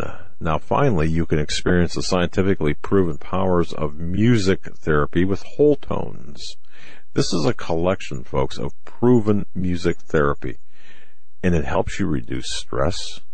And and you know sometimes, well, Eric had to duct tape me to the chair earlier today, and and put on whole tones. Um, and you know I I was unable to break free. But anyway, you can ease your mind and motivate you. You can you can get started today. And, and folks, I'd urge you to do this. And you can listen to a free sample of this amazing music that heals and inspires at WholeTonesLive.com. That's WholeTonesLive.com. Uh, we had one of many happy Whole Tones clients who wrote, you know, I, I started playing Whole Tones throughout my workday not only was I more creative and motivated, the work I was doing seemed easier and clearer. And let me tell you something. When I, I love, I love to write. And uh, Joe can attest to this. I used to play classical music in the background uh, in my mm-hmm. office, right? Mm-hmm. Okay. Not anymore. I've got a new um, music source, and that's WholeTonesLive.com. Folks, go to the website. Download a free sample at WholeTonesLive.com. Support the Hagmann and Hagmann Report and go to WholeTonesLive.com. That's whole, W-H-O-L-E. That's WholeTonesLive.com. WholeTonesLive.com. Now we have got so much to get into tonight in the remaining uh, this re- this hour of the show. Joe, I'm going to yeah. p- toss it to you. What's on your mind? Well, here's where we're going to start uh, with the Hillary Clinton email yes. scandal. More information, new information Crime. has come out. Hillary Clinton emails held info beyond top secret, according to the Attorney General. Uh, email from Hillary Clinton. I'm sorry, not the Attorney General, the IG. Uh, Inspector General. Inspector yep. General. Yep. Emails from Hillary Clinton's home server contained information classified at levels higher than previously known, including a level meant to protect some of the most sensitive U.S. intelligence according to a document obtained by NBC News. In a letter to lawmakers, the intelligence community's internal watchdog says some of Clinton's emails contained information classified top secret special access program, a secrecy designation that includes some of the most closely held U.S. intelligence matters.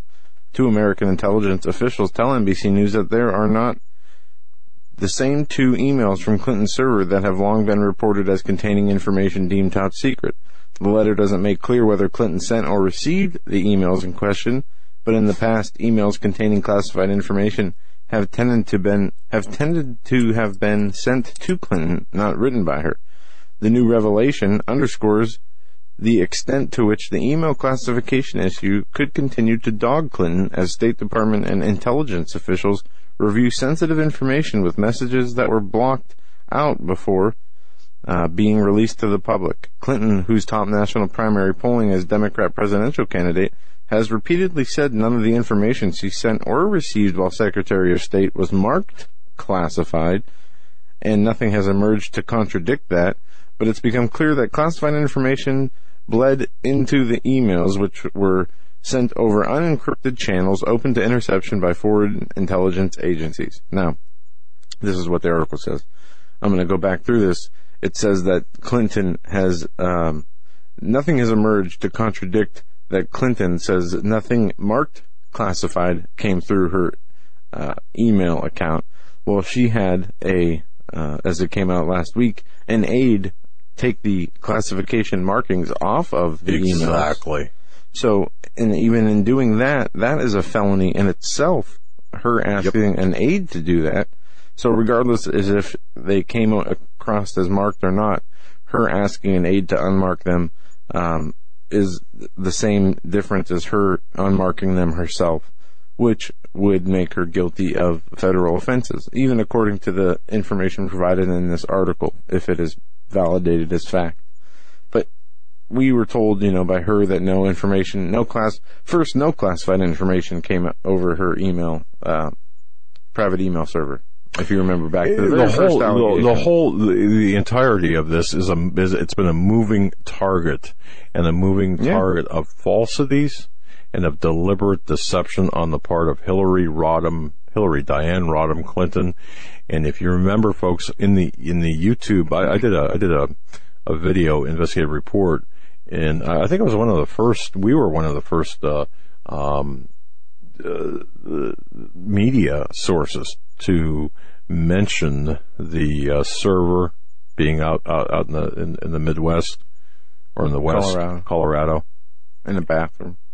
in closet, and, and then yeah, at, at her home, and uh, naming the, the you know putting together. In fact, I had a whiteboard uh, in that in that. Anyway, but go ahead, uh, continue because th- th- this is critical, and, and well, Well, I guess the whole point Benghazi is part Right. of this. And there's the new film that is out in theaters, 13 hours. Yep. Um, it has since come out also that, uh, let me get the title right here, that they're, they have confirmed that a rescue mission to Benghazi as that was unfolding on September 11th, 2012, as that situation was unfolding, it has come out that there was an envoy sent there to rescue that was turned back, turned back, um, and I'm looking for the actual report here. I'll have to find it. But um, wh- what's the end game of this? I mean, there's been enough that has come out that the FBI, who has stated on Fox News and MSNBC uh, from different spokespeople that if there is found to be, uh, you know, if it is found that she did break the law, that, that they would prosecute. It doesn't matter her station in politics or, uh, you know, who she is. She can't be shielded from, um, you know, basically Petraeus, the, the former head of the CIA, went through kind of the same thing. You Yeah. know, he's been charged. He's been, uh, sentenced and is on probation right now. But here we have a potential, uh, president of the United States, uh, definitely going to be uh, very close in the running for the Democratic nominee, if not already getting the ticket of nominee. But we have this huge uh, criminal investigation underway, and, and how does this end? Do Well, we get a, yeah. we get a, a, a president elected who's arrested? Do we get? I mean, um, it's just so mind-boggling you, you know, in the fact that all the information's come out, they haven't done taken any action yet. Um, but are, are, or will they take action? Yeah, or, so. or, or, I I mean, look, um, and I think what's really important is the background as well, uh, behind the Clintons. When you go back into the early days, and don't forget, Hillary Diane Rodham was part of the White, or, uh, uh, Nix, Nixon's, uh, Watergate investigation. Remember that, folks? She was an integral part of that, and she was kicked off of the investigative team. She was a young lawyer at the time, or um, an intern, I, I suppose. It- But nonetheless, she was kicked off because she wanted to stretch, shall we say, the truth about uh, about Watergate, or uh, do some things that were not really customary, traditional, or investigatively uh, or investigative. Uh, it didn't conform to investigative standards. So I said that to, to say this: she has experience, and and, and there are some people who have written some extremely uh, important books about the Clintons. And, and if you don't think the women aspect of, of the Clintons is important, you think again, because it, it, it speaks that alone, or that too, I shouldn't say alone, that, that too speaks about not just the character, but about their criminal, or their, what we call, their continuing course of criminal conduct. And, um, uh, yeah, th- this all ties together, and it's just, it's just amazing when you really get into the background of the Clintons. So my question, and your question, I think this is the question. Um, what's you know what is the end game of the powers that be? Are they, are they setting her up to, to fail, or are they?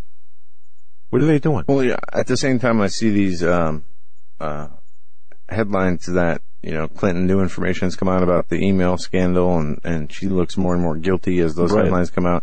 We're seeing headlines at the same time that says Bernie Sanders is, uh, flourishing in the polls in New Hampshire and in Iowa. But, and- but, you know, if I can just interject something here with respect to the polls, and, Right. and folks, look, um, aside from the accuracy of the polls, Sanders, the, the one thing that about Sanders, people can get excited about the early suggestions of Sanders' popularity, but Sanders will not carry the South.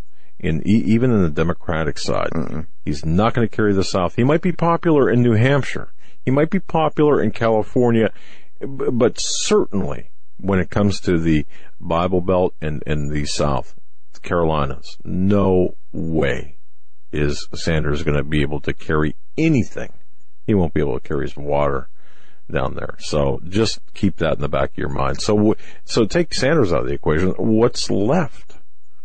Is- possibly Joe Biden, uh, Malloy, and, and Clinton. Um, But like I said, the it it looks like they're, and I forget who it was who was on our show who gave the uh, the next the perfect explanation to what we see going on, and that is basically they're keeping Hillary down as far as trying to.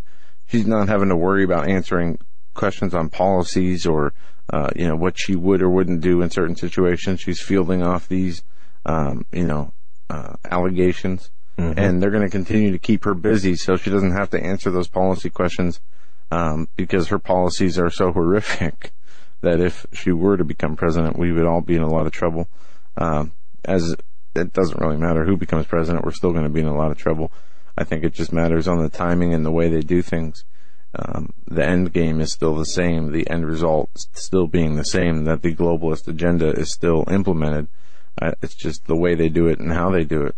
I believe that uh, is is what makes the difference here. Um, Have you? uh, I want to interject something here because I think this is important. What, uh, folks, we're following a, an investigative report, and whether this could be a false flag, indication of a false flag, or some other type of something else. I, I just want to alert everyone, and I don't know how many people know about this. There is a, a- an investigation being conducted right now about a potential plot uh, terror attack plot at the Super Bowl, and this uh, revolves around. Did you? No, I didn't hear this, but what I did see today was interesting. Apparently, there was some. Uh, was there a Grammy show or some kind of award show in the last couple days? Yeah, are you? Are, are you? Yeah, you're talking about the the black. Uh, uh, the No, no, no. There's a No. there's an upcoming show that uh, Chris Rock is hosting. Right, the that's- Oscars. yeah, that's yeah. upcoming. But there was just recently an, an award show last weekend also. Well, there was the first time that they had uh, actual military men in, in camo gear with machine guns patrolling the areas inside and out, uh, doing the security. Ah, and okay. even some of the, the actresses and actors on Twitter uh, took to Twitter to say as much. You know that I've never seen some, Mm-hmm. you know, the armed guards, and uh, that they said there was no clear or credible threat uh, as to uh, the the award show. So they were wondering why they were seeing uh, the people in full military gear there, and wondering if it was going to become the new norm. Well, yeah, and that's a great question. Yeah, So uh, is it, are these events getting some kind of threat? You know, whether it's an Oscars or a Super Bowl. Super Bowl is always Well, a big one. Yeah, well, the the FBI is investigating a possible attack at the Super Bowl. The, a series of attacks on fiber optic cables. uh, I heard about Yeah, in it- San Francisco. Yeah, Yeah, and and and again, we're bringing this to your attention, not for you know, not coming at, at this uh, from a you know, oh my goodness, you know, it, it- don't go to the Super Bowl or there could be an attack, because I don't believe that to be the case. I think, uh, however, you know, at least not from an indigenous uh, threat from from uh, radical Islamic terrorists uh, alone. Now that could be compounded perhaps by someone facilitating uh, that narrative, but I do believe that we need to be on the lookout for these very issues and start watching or at least be monitoring what's taking place. So go ahead, Joe. I mean, but I just want to make sure I mention that because we are following this. We will keep you updated and we will see where this leads. Yeah. In other news here, this is something I wanted to make sure we covered today. Um, the U.S. military wants a chip to translate your brain activity into bi- binary code It's been a weird day for weird science. Not long after researchers claimed victory in performing a head transplant on a monkey, the U.S. military's Blue Sky R&D agency announced a completely insane plan to build a chip that would enable the human brain to communicate directly with computers. What is the weird, surreal future? It's all real, believe it or not, or at least DARPA's desperately wants us to believe it is. The first wireless brain to computer interface actually popped up a few years ago, and DARPA's worked on various brain chip projects over the past years. But there are shortcomings to existing technology, according to today's announcement. Current brain computer interfaces are akin to two supercomputers trying to talk to each other and using old 300 uh, uh, old 300 baud modem. Yep. Yep. They yep. just aren't fast enough for truly transformative neurological applications, like resorting uh, vision or restoring vision to a blind person. This would uh, involve connect to a camera that can transmit visual information directly to the brain, and the implant would translate the data into neural language. To accomplish this, ma- this magnificent, magnificent, magnificent Magnificent thing. Oh, yeah, it's been a long day. It's like brain certificate. I used to say that when I was a kid. Um, anyway, to accomplish this feat, DARPA is launching a new program called the Neural Engineering System Design that stands to squeeze some characteristic uh, bonker innovation out of the science community. In a press release, the agency describes what is undoubtedly the closest thing to Johnny uh, mnemonic plot line you've ever seen in real life. Oh, It reads, a new DARPA program aims to develop an implantable neural interface able to provide unprecedented signal resolution and data transfer bandwidth between the human brain and the digital world. The interface would serve as a translator, converting between the electrochemical language used by neurons in the brain and the ones and zeros that constitute the language of information technology. Now, the article uh, ends um, there, but we have to remember the president's BRAIN initiative. The president a few years ago launched the BRAIN initiative that not only allowed DARPA to map the brain and science to map the brain, but un- allowed it to understand how the brain functions, what uh, areas of the brain serve, you know, to what functions, and how they can, as we know, we only use what three to ten percent of our brain, how they can expand uh, on that. supposedly, and, and uh, yeah, And I this mean, goes in, yeah. and this article goes into the next article I wanted to get into, which is from, um, I don't know what's up with the internet. It's been running slow the last oh, it's it's here. been crazy. But the uh, the article headline is "Could this be humanity's last century?" And uh, it's a server not found. I know we're connected. Well, but they say that Yeah. due to the remember we talked about the new uh, genetically modified children. The Yep. the designer children, Yep. actually. here it is. Could this be humanity's last century? Experts say the re-engineering of our children will lead to the creation of a new species. He believes, and this is Seth Shostak, director of the SETI Institute. Yep. He believes designer babies will create a new type of human. Our children will be as different from us as dogs are to gray wolves. Artificial intelligence will also change society, he mm-hmm. says, with robots taking over our jobs. There won't be war, politics, or poverty that eventually wipes out humanity. The end will come about as a result of designer babies and artificial intelligence. Well, I can't argue with them on the artificial intelligence. Uh, the outspoken director of the Search for Extraterrestrial Intelligence Institute believes developments in these areas will lead to a new alien type species. We can eventually produce offspring that are different from us as dogs are to gray wolves, he said in an opinion piece for SETI. I'm not talking about the various self-destructive threats of the movement, the ones that fill the papers and spark uh, pontification on the nightly news. No, the three big things I believe will take place in the 21st century are more profound and not necessarily bad. The first change, he believes, is that we'll finally understand biology at a molecular level. As a result, humanity will be able to cure all diseases and usher in a new era of designer babies. Second, he Okay. believes that humanity will expand into nearby space and to drive to gain more resources, such as copper, zinc, and platinum. He says this will help alleviate overpopulation. And everyone expects our prodigy to establish colonies on the moon or Mars. But the better deal is to build huge orbiting habits in which you can live without space suits. Space suits. We can eventually produce offspring that are so different. Oh, that's the same quote. Yeah. Um, but it's just not designer babies and space colonies that will change humanity as we know it. Uh, before 2100, uh, Shostak predicts that we will develop a generalized artificial intelligence. This will allow machines to take over our jobs, jobs that are normally done by humans, such as machines uh, that won't necessarily be large. It'll be a synopsis in your brain in a few thousand nanometers in size. A transistor chip, uh, a transistor on a chip is a hundred times smaller.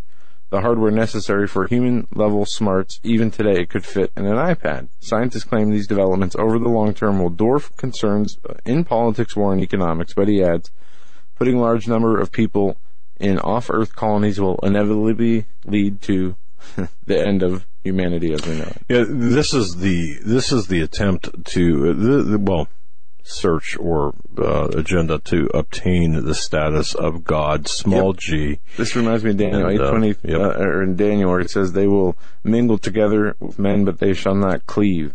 This is the transhumanism, uh, at its, at every aspect. And this is the eternal life outside of the heavenly or hell realm that exists for eternity, depending on what you believe and That's right. where the Lord sends you. You know, uh, now, folks, I'm going to give you some good, solid information. You know, we're all we're all very concerned with our privacy when we go online, are we not? I mean, I think I think most of us are, and I think most of us realize we're being tracked everywhere Yeah. we go. I don't think I um, Um, uh, anymore. Um, I just assume that Oh, the- of course. Everything's being to. monitored, and I don't assume anything's private. Well, uh, let me share some positive, proactive things you can do to to protect your privacy when you are online. And this is I'm citing now from dailydot.com. They they they put together 10 steps, 10 anti-surveillance tools that protect your privacy online. And I think this is so So you important. said this to us earlier. Yeah, I did. I, I found this. uh, I found this to be extremely important. I think, folks, if you're out there and if you are searching from a home-based computer, for example, if you're running searches or whatever you might be doing on a home-based computer, um, to take these ten anti-surveillance tools uh, and and you can you can protect your privacy. For example, I'm going to go through them very quick, very quickly here. The, uh, the Tor T-O-R browser is a very secure web browser. Now, I'm not advocating anything except I'm just quoting from daily dot, dot uh, daily dot dot com, and this um, this will help you. Okay. Now there are alternatives to these, but the Tor browser, for example, you know, when you're on the internet, tracking, surveillance, very pervasive. Tor, T-O-R, it offers you an anonymous window to the web. Even if you don't use Tor on a daily basis, it could be, um, it, it, it can be, by the way, slower uh, than your standard browser. It's smart to always keep the option of anonymity there in privacy on hand, even if you don't use it every day. Um, Tor, by the way, created and largely funded by the U.S. government, is used by millions of different people, from journalists to globe, uh, uh, globe-trotting businessmen. Okay, uh, to criminals, to military. Uh, Okay, the software does not judge its users' morals or morals or morals, depending on what you might find. But it does offer strong encryption services. So that's the Tor browser. Uh, So if you want to browse online, Signal is a secure messaging and calling app for if you have an Android or an iPhone, either one. Check out Signal now. Uh, you know if you've got a smartphone, that is a hackers and spies dream. It gives up an enormous amount of information to anyone within range. Speaking of that, Blocket Pocket is an actual physical um, protection for smartphones and iPhones, so people cannot grab, for example, information from your phone if they're trying to do so. It, it just shields your phone from everything. It, it you, won't get calls. You won't, you know. So Blocket Pocket. You go to hagmannandhagmann.com, you can see the link there. But Signal is a secure messaging and calling app for Android and iPhone. It's it offers powerful, powerful, absolutely powerful encryption. It protects your communications, and best of all, there's nothing. It, it's it's if I mean it's user friendly. Okay, um, Qubes, and that would be Q U B E S O S. Now that's a secure operating system for when your entire computer needs privacy and protection. The Qubes, Q U B E S operating system, it's people's number one choice. It's uh, it uh, gained significance in the spotlight back a couple of years ago when Snowden uh, endorsed uh, oh a, a, live system aimed at maintaining your anonymity. I don't recall what that what that was, but nonetheless, uh, Qubes offers a different key uh, advantage against malware. So Qubes, Q U B E S. Um, how about a free password manager? Now, if you're like most people, you you share the same password across multiple accounts. Oh, and, that's bad to do. Yeah, you gotta. We have to all try to get out of that habit. Yes. And in doing so, I mean, my wife's really good at this. She creates the most, the craziest passwords, and it's great that she does it. It's hard to keep track of because they change. You got to change them frequently. Um, and she never uses the same one twice for any two accounts. Well, that's great, man. You know, it is great, but at the same time, you have to keep track of those. And and and therein lies this, or LastPass, L A S T pass. it's a free password manager, and, it's a simple. it's simple to use. It's an easy fix. Password managers like LastPass, and, and there's another one called One, the number one password. They make it really simple to create strong passwords that vary across all of your accounts, and then they keep track of them for you. Okay, so do, do the password thing right. And, and don't put, you know, password for your password or one, two, three ABC or whatever it might be. So um, we're giving you options here to protect your, if people say, well, you talk about problems, never give solutions. Here we are. Okay. How about, uh, software for secure email? There's many options out there, Proton Mail and such, but PGP, software for secure email. It's, uh, um, you, you, know, look, email is not the most secure medium of communication. Is PGP is a gold st- PGP is a gold standard really for securing email messages with encryption. Well, anyway, PGP, the software for secure email. There, I'm not going to get more into that. How about a secure file deleter? Hey, Hillary. Hey, Hillary. Eraser.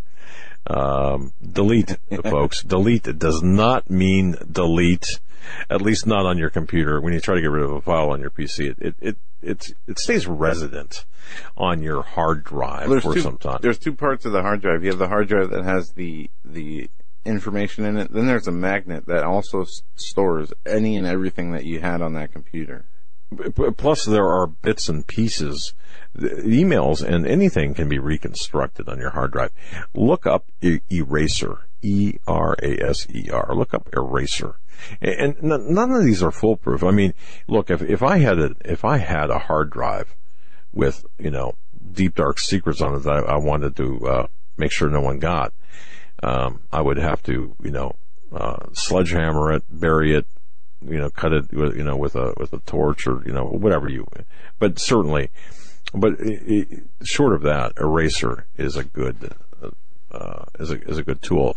How about blocking uh, an ad blocking tool? Well, there's uBlock, small u, capital B B L O C K, uBlock. Okay.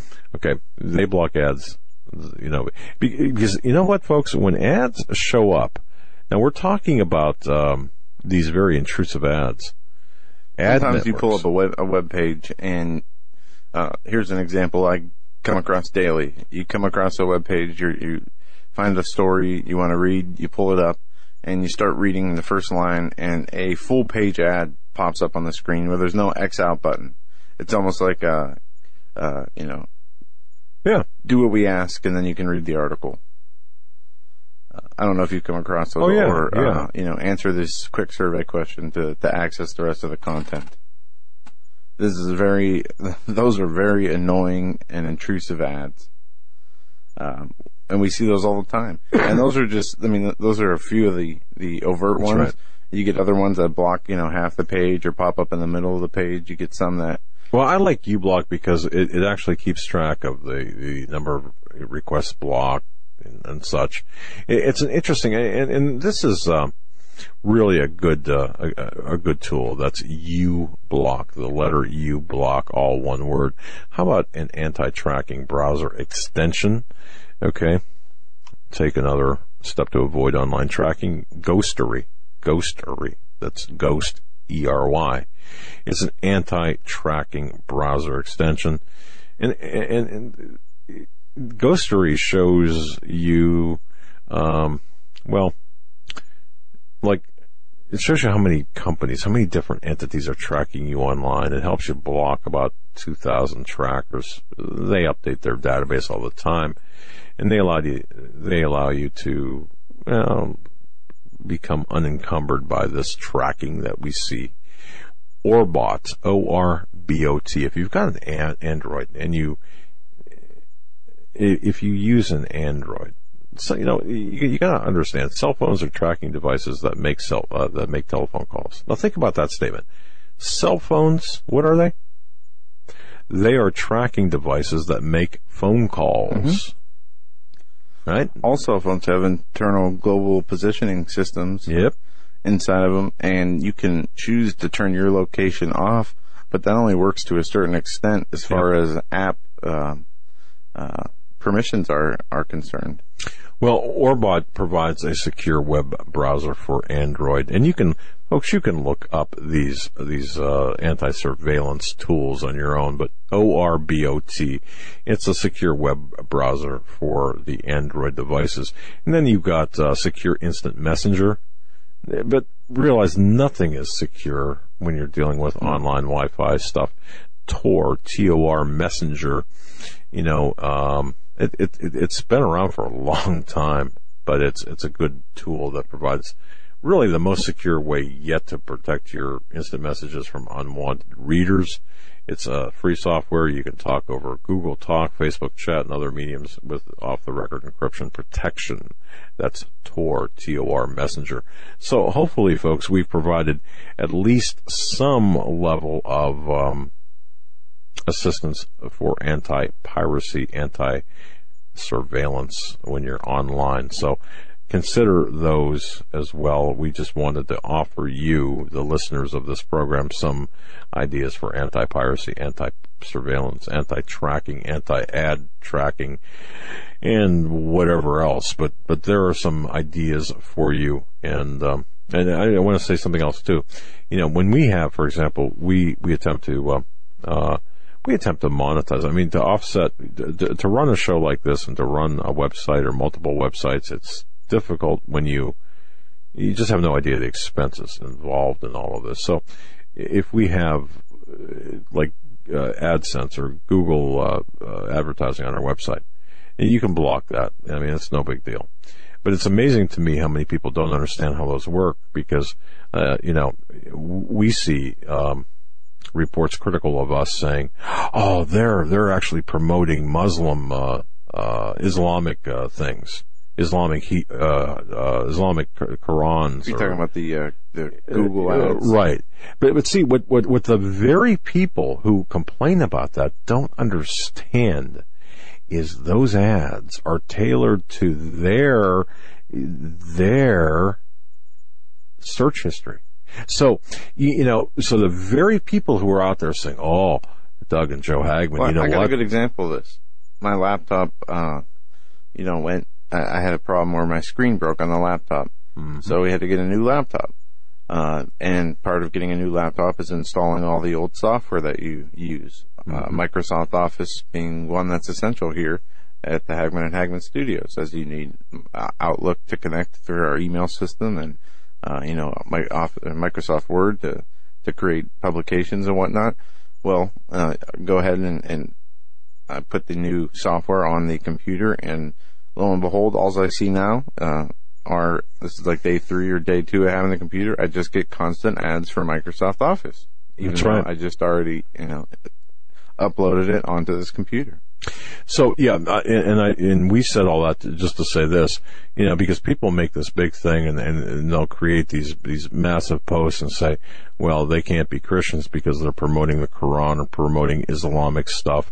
Well, you know, th- these noobs, these dimwits, and I'm sorry, dimwits is is the nicest thing I could say about these people, uh, who who say, well, look at this, this proves it, they're not Christian. Come on, it's based on your search habits not our ad choices. That's all I want to say about that. So, you, you know, you, it's just amazing to me. And, and, and you get people that feed into this and, oh my goodness, oh yeah, look at that. And, you know, it's just, it's ridiculous. So protect yourself as well when you're on the internet. And, and that's what you need to do.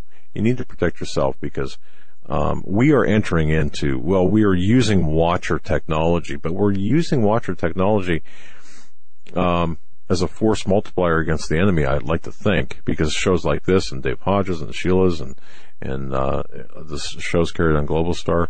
Uh, man, I, I really like to believe that we are making a difference. I don't know. I maybe we are making a difference. Yeah, I think so. Reading so, the mail, reading the emails. Yeah, you know, um, definitely making a difference. Yeah. Here's an interesting article that uh, something that we should cover. Judge rejects Obama's executive privilege claim over Fast and Furious records. This is out today from Politico. The Justice Department's own public disclosures undercut the president's privilege claim. Judge Amy Berman, yes, Amy Berman Jackson ruled.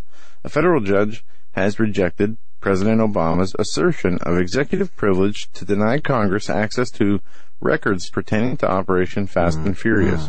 A gun running probe that allegedly allowed thousands of weapons to flow across the border into Mexico. Now, folks, you, for those who remember, this is one of the the, the first um, big presidential scandals that uh, was swept under the rug. Was there was a thousand and one excuses made as to why this was not a criminal. Uh, these were not criminal actions, and they were, you know, justified by the Department of Justice and whatnot. But it goes on to say the U.S. District Court Judge Amy Jackson ruled Tuesday that the Justice Department's public disclosures about its response to the so- so-called gunwalking controversy undercut Obama's executive privilege claim. There is no need to balance the need against the impact that the revelation of any record could have on candor in future executive decision making since any harm that might flow from the public revelation of the deliberations at issue here have already been self-inflicted, Jackson wrote. The department itself has already publicly revealed the sum and substance of the very material it is now seeking to withhold. Any harm that would flow from the disclosures sought here would be merely incremental. The records must be produced. Mm. Jackson said she was not questioning the uh, propriety of Obama's claim of privilege, but ruling that the claim could not be sustained in view of other information the Justice Department had released on the topic, chiefly the Office of Inspector General's report released on September 2012. This ruling is not predicated on the finding that the withholding was intended to cloak wrongdoings on the part of government officials or that the withholding itself was improper, the judge wrote. Yeah. So the documents are going to have to be released. you know, the um, one one thing that we that we do want to uh, that, I, that I like to talk about, folks. Are you, you know, sorry to bother yeah. Are you just not able to get on any site right now? Oh no, no, we're down. Okay. We're down completely. but but you know, um, uh, we've done a lot of investigative research, investigation and research on the Economist magazine. We we're looking into, for example, and it, Eric the Tech. My goodness, he's been a, a very very good resource on this about you know the Super Bowl halftime program and and, and there are things right now that when you when you take a few steps back and look at the tells, the signals, the information that is being provided by the powers, we can we can get an idea of what might be coming our way. Okay, and, it's it's looking through a glass darkly, but it's also using investigative reasoning and, intellectual research, and I mean, you know, research intellectually into certain various issues or various um, areas. So look, one of the very interesting things we heard yesterday, and um, uh, Steve Quayle mentioned this, and Ross Powell mentioned this, the significance of numbers. You know, the uh, Baltic Dry Index, that number that that where where it landed. Okay, it's multiples of three, the lowest lowest uh, three six nine. Three six nine. Okay, and and that's a very interesting number by itself. Okay, because uh, when you take three, of course, three is uh, a very powerful satanic number. Nine is a multiple of three. Three times three is nine. And then six, it's uh, also a multiple of three. There are messages, and, and I do believe this to be the case, and we talked about this before. The number of fake uh, Twitter accounts. I think were yeah, fake Twitter followers by Obama was 19.5 million. Yeah, yeah. So I mean, all of these now. Okay, throw into the mix. Uh, David David Bowie, and throw into the mix uh, Ruckman, I believe it is Alec uh, Alan, Rickman. Rickman. I'm sorry, Rickman. I keep wanting to say Ruckman for him. You know, the guy on, on Die Hard, uh, although he was a, a, a big uh, Shakespearean actor. But and then of course Glenn Frey. Oh, that's who he was. Okay. okay. But, but, but, but, but see, here's the thing with, with Bowie, David Bowie. You've got to take a look at the ceremony, ceremony, not ceremony, behind, uh, David Bowie's death and resurrection. Okay, because we look at what's taking place and people might not believe this and they say, well, now, David Bowie know, released some kind of Black uh, Star, Black Star album. Yeah, yeah. Some, and it's a, a satanic type of, of music album. Well, well, well because uh, I'm unfamiliar with him. Yeah, it's it's it's more than that. Okay, because when uh, and and this goes back to everything we, we've been talking about with respect to Tavistock and going back into the counterculture, and this is why this is so important because the groundwork laid by Tavistock and the groundwork laid through the counterculture has allowed this uh, this occult takeover and, this brainwashing. And people will look at the at the death of and, I saw this on a, a, a conservative forum where people were were saying, you know, may rest in peace. And, and yes, I understand that, David Bowie but they're missing the occult significance of certain things with respect to David Bowie. And people might say, well, he died from cancer. How can that be a conspiracy? Well, perhaps tomorrow, and I think tomorrow maybe we'll get deep into that. And the reason for that is not to give you a bunch of useless information, but that tells us, gives us a better barometer of the, uh, of where we're at and how that is the, the death and the actions around David Bowie, his death, and even uh, Rickman, uh, how that does perhaps foretell uh, what is taking place. And you know, Sheila Zilinsky was talking about the the uh, Luciferian aspects of the green agenda. Well, this fits right in there. It fits. You might think, how? Well, it does in ways that you've never, ever even conceived of. The lie is so deep. It is so multi-layered. It is so complex. And we hope to, uh, uh, we, we hope to, uh, give you some sort of, at least a, a, a good working outline. And, and even, uh, Mark R, I'm not going to get into, uh, uh, Mark R is uh, sent an email here.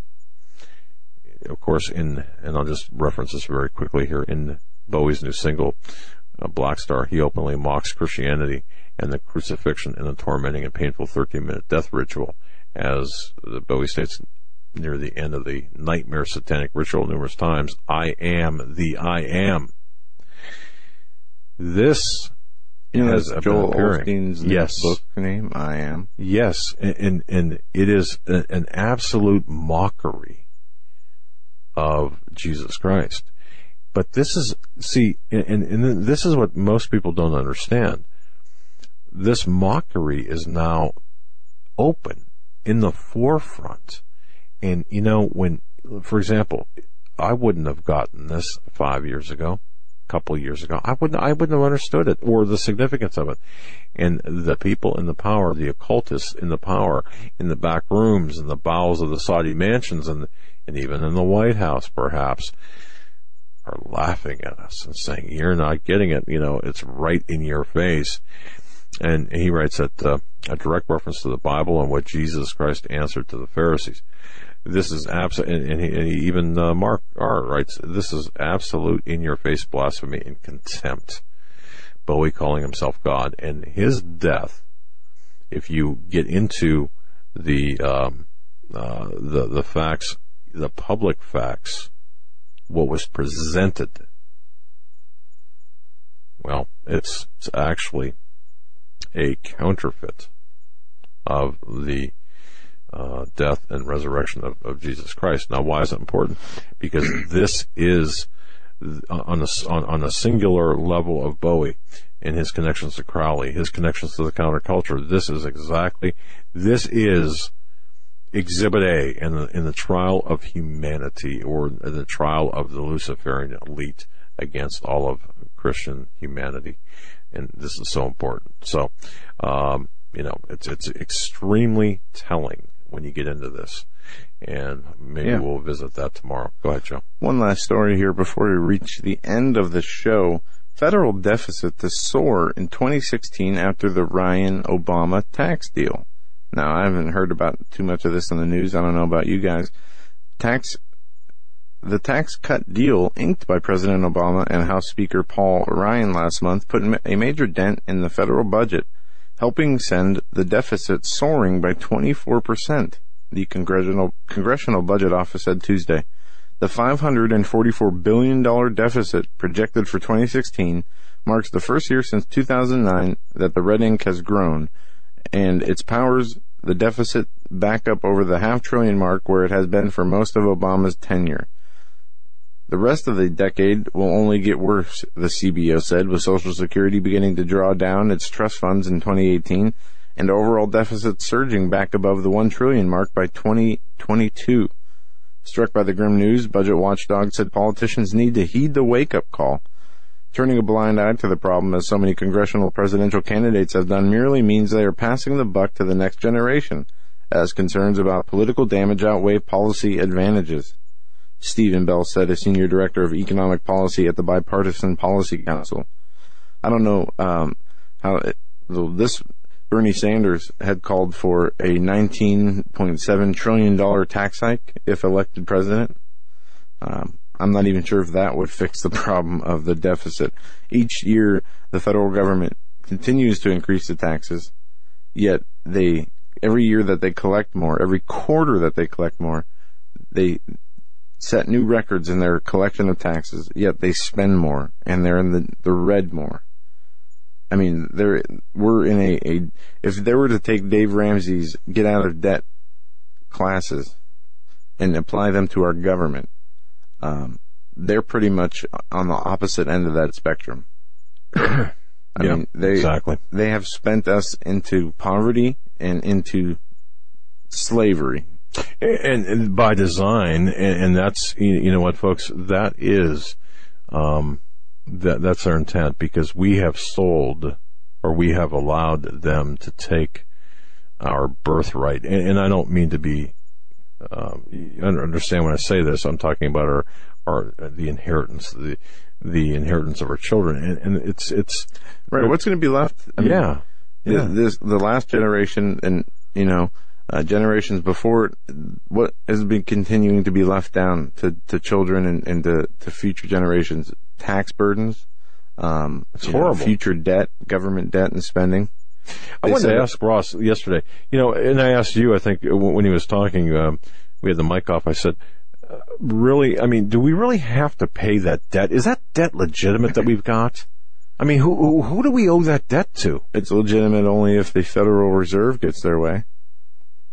Right. But, but see, yeah, I'm, I'm just convinced people, um, people are so I don't know. They're, they're they're just so out of touch with things. Right. I'm it gonna, just boggles my mind that they can collect, you know, uh, the record number of taxes each quarter, each half, each year, Yep. yet s- continue to plunge further and further into trillions and trillions more dollars in debt. It, it just doesn't make sense unless we were being robbed and gamed. Amen. I just want to say thank you to Sheila Zilinsky, weekendvigilante.com, Dave Hodges, thecommonsenseshow.com. Folks, if you didn't catch the first two hours of this amazing program tonight, amazing not because of us, but in spite of us and, and because of our guests, Dave Hodges and Sheila Zilinsky. And go to the Common Sense Yeah. Show and read Dave's latest article on the food shortages in America. Yes. That's And- a must read. And, and, and we need to reassess what's going on with Ammon Bundy and the uh, ranch situation out there. And We need to Sheila's- reassess that. Sheila's book is called Green Gospel, The New World Religion, and you can go to greengospel.ca. That's greengospel.ca. Folks, even if you're interested in the book, go to greengospel.ca and ch- .ca and check out the website. You won't be disappointed. Amen. God bless all of you. Folks, We'll Doug be back and Joe. tomorrow. Yeah, we have left the building.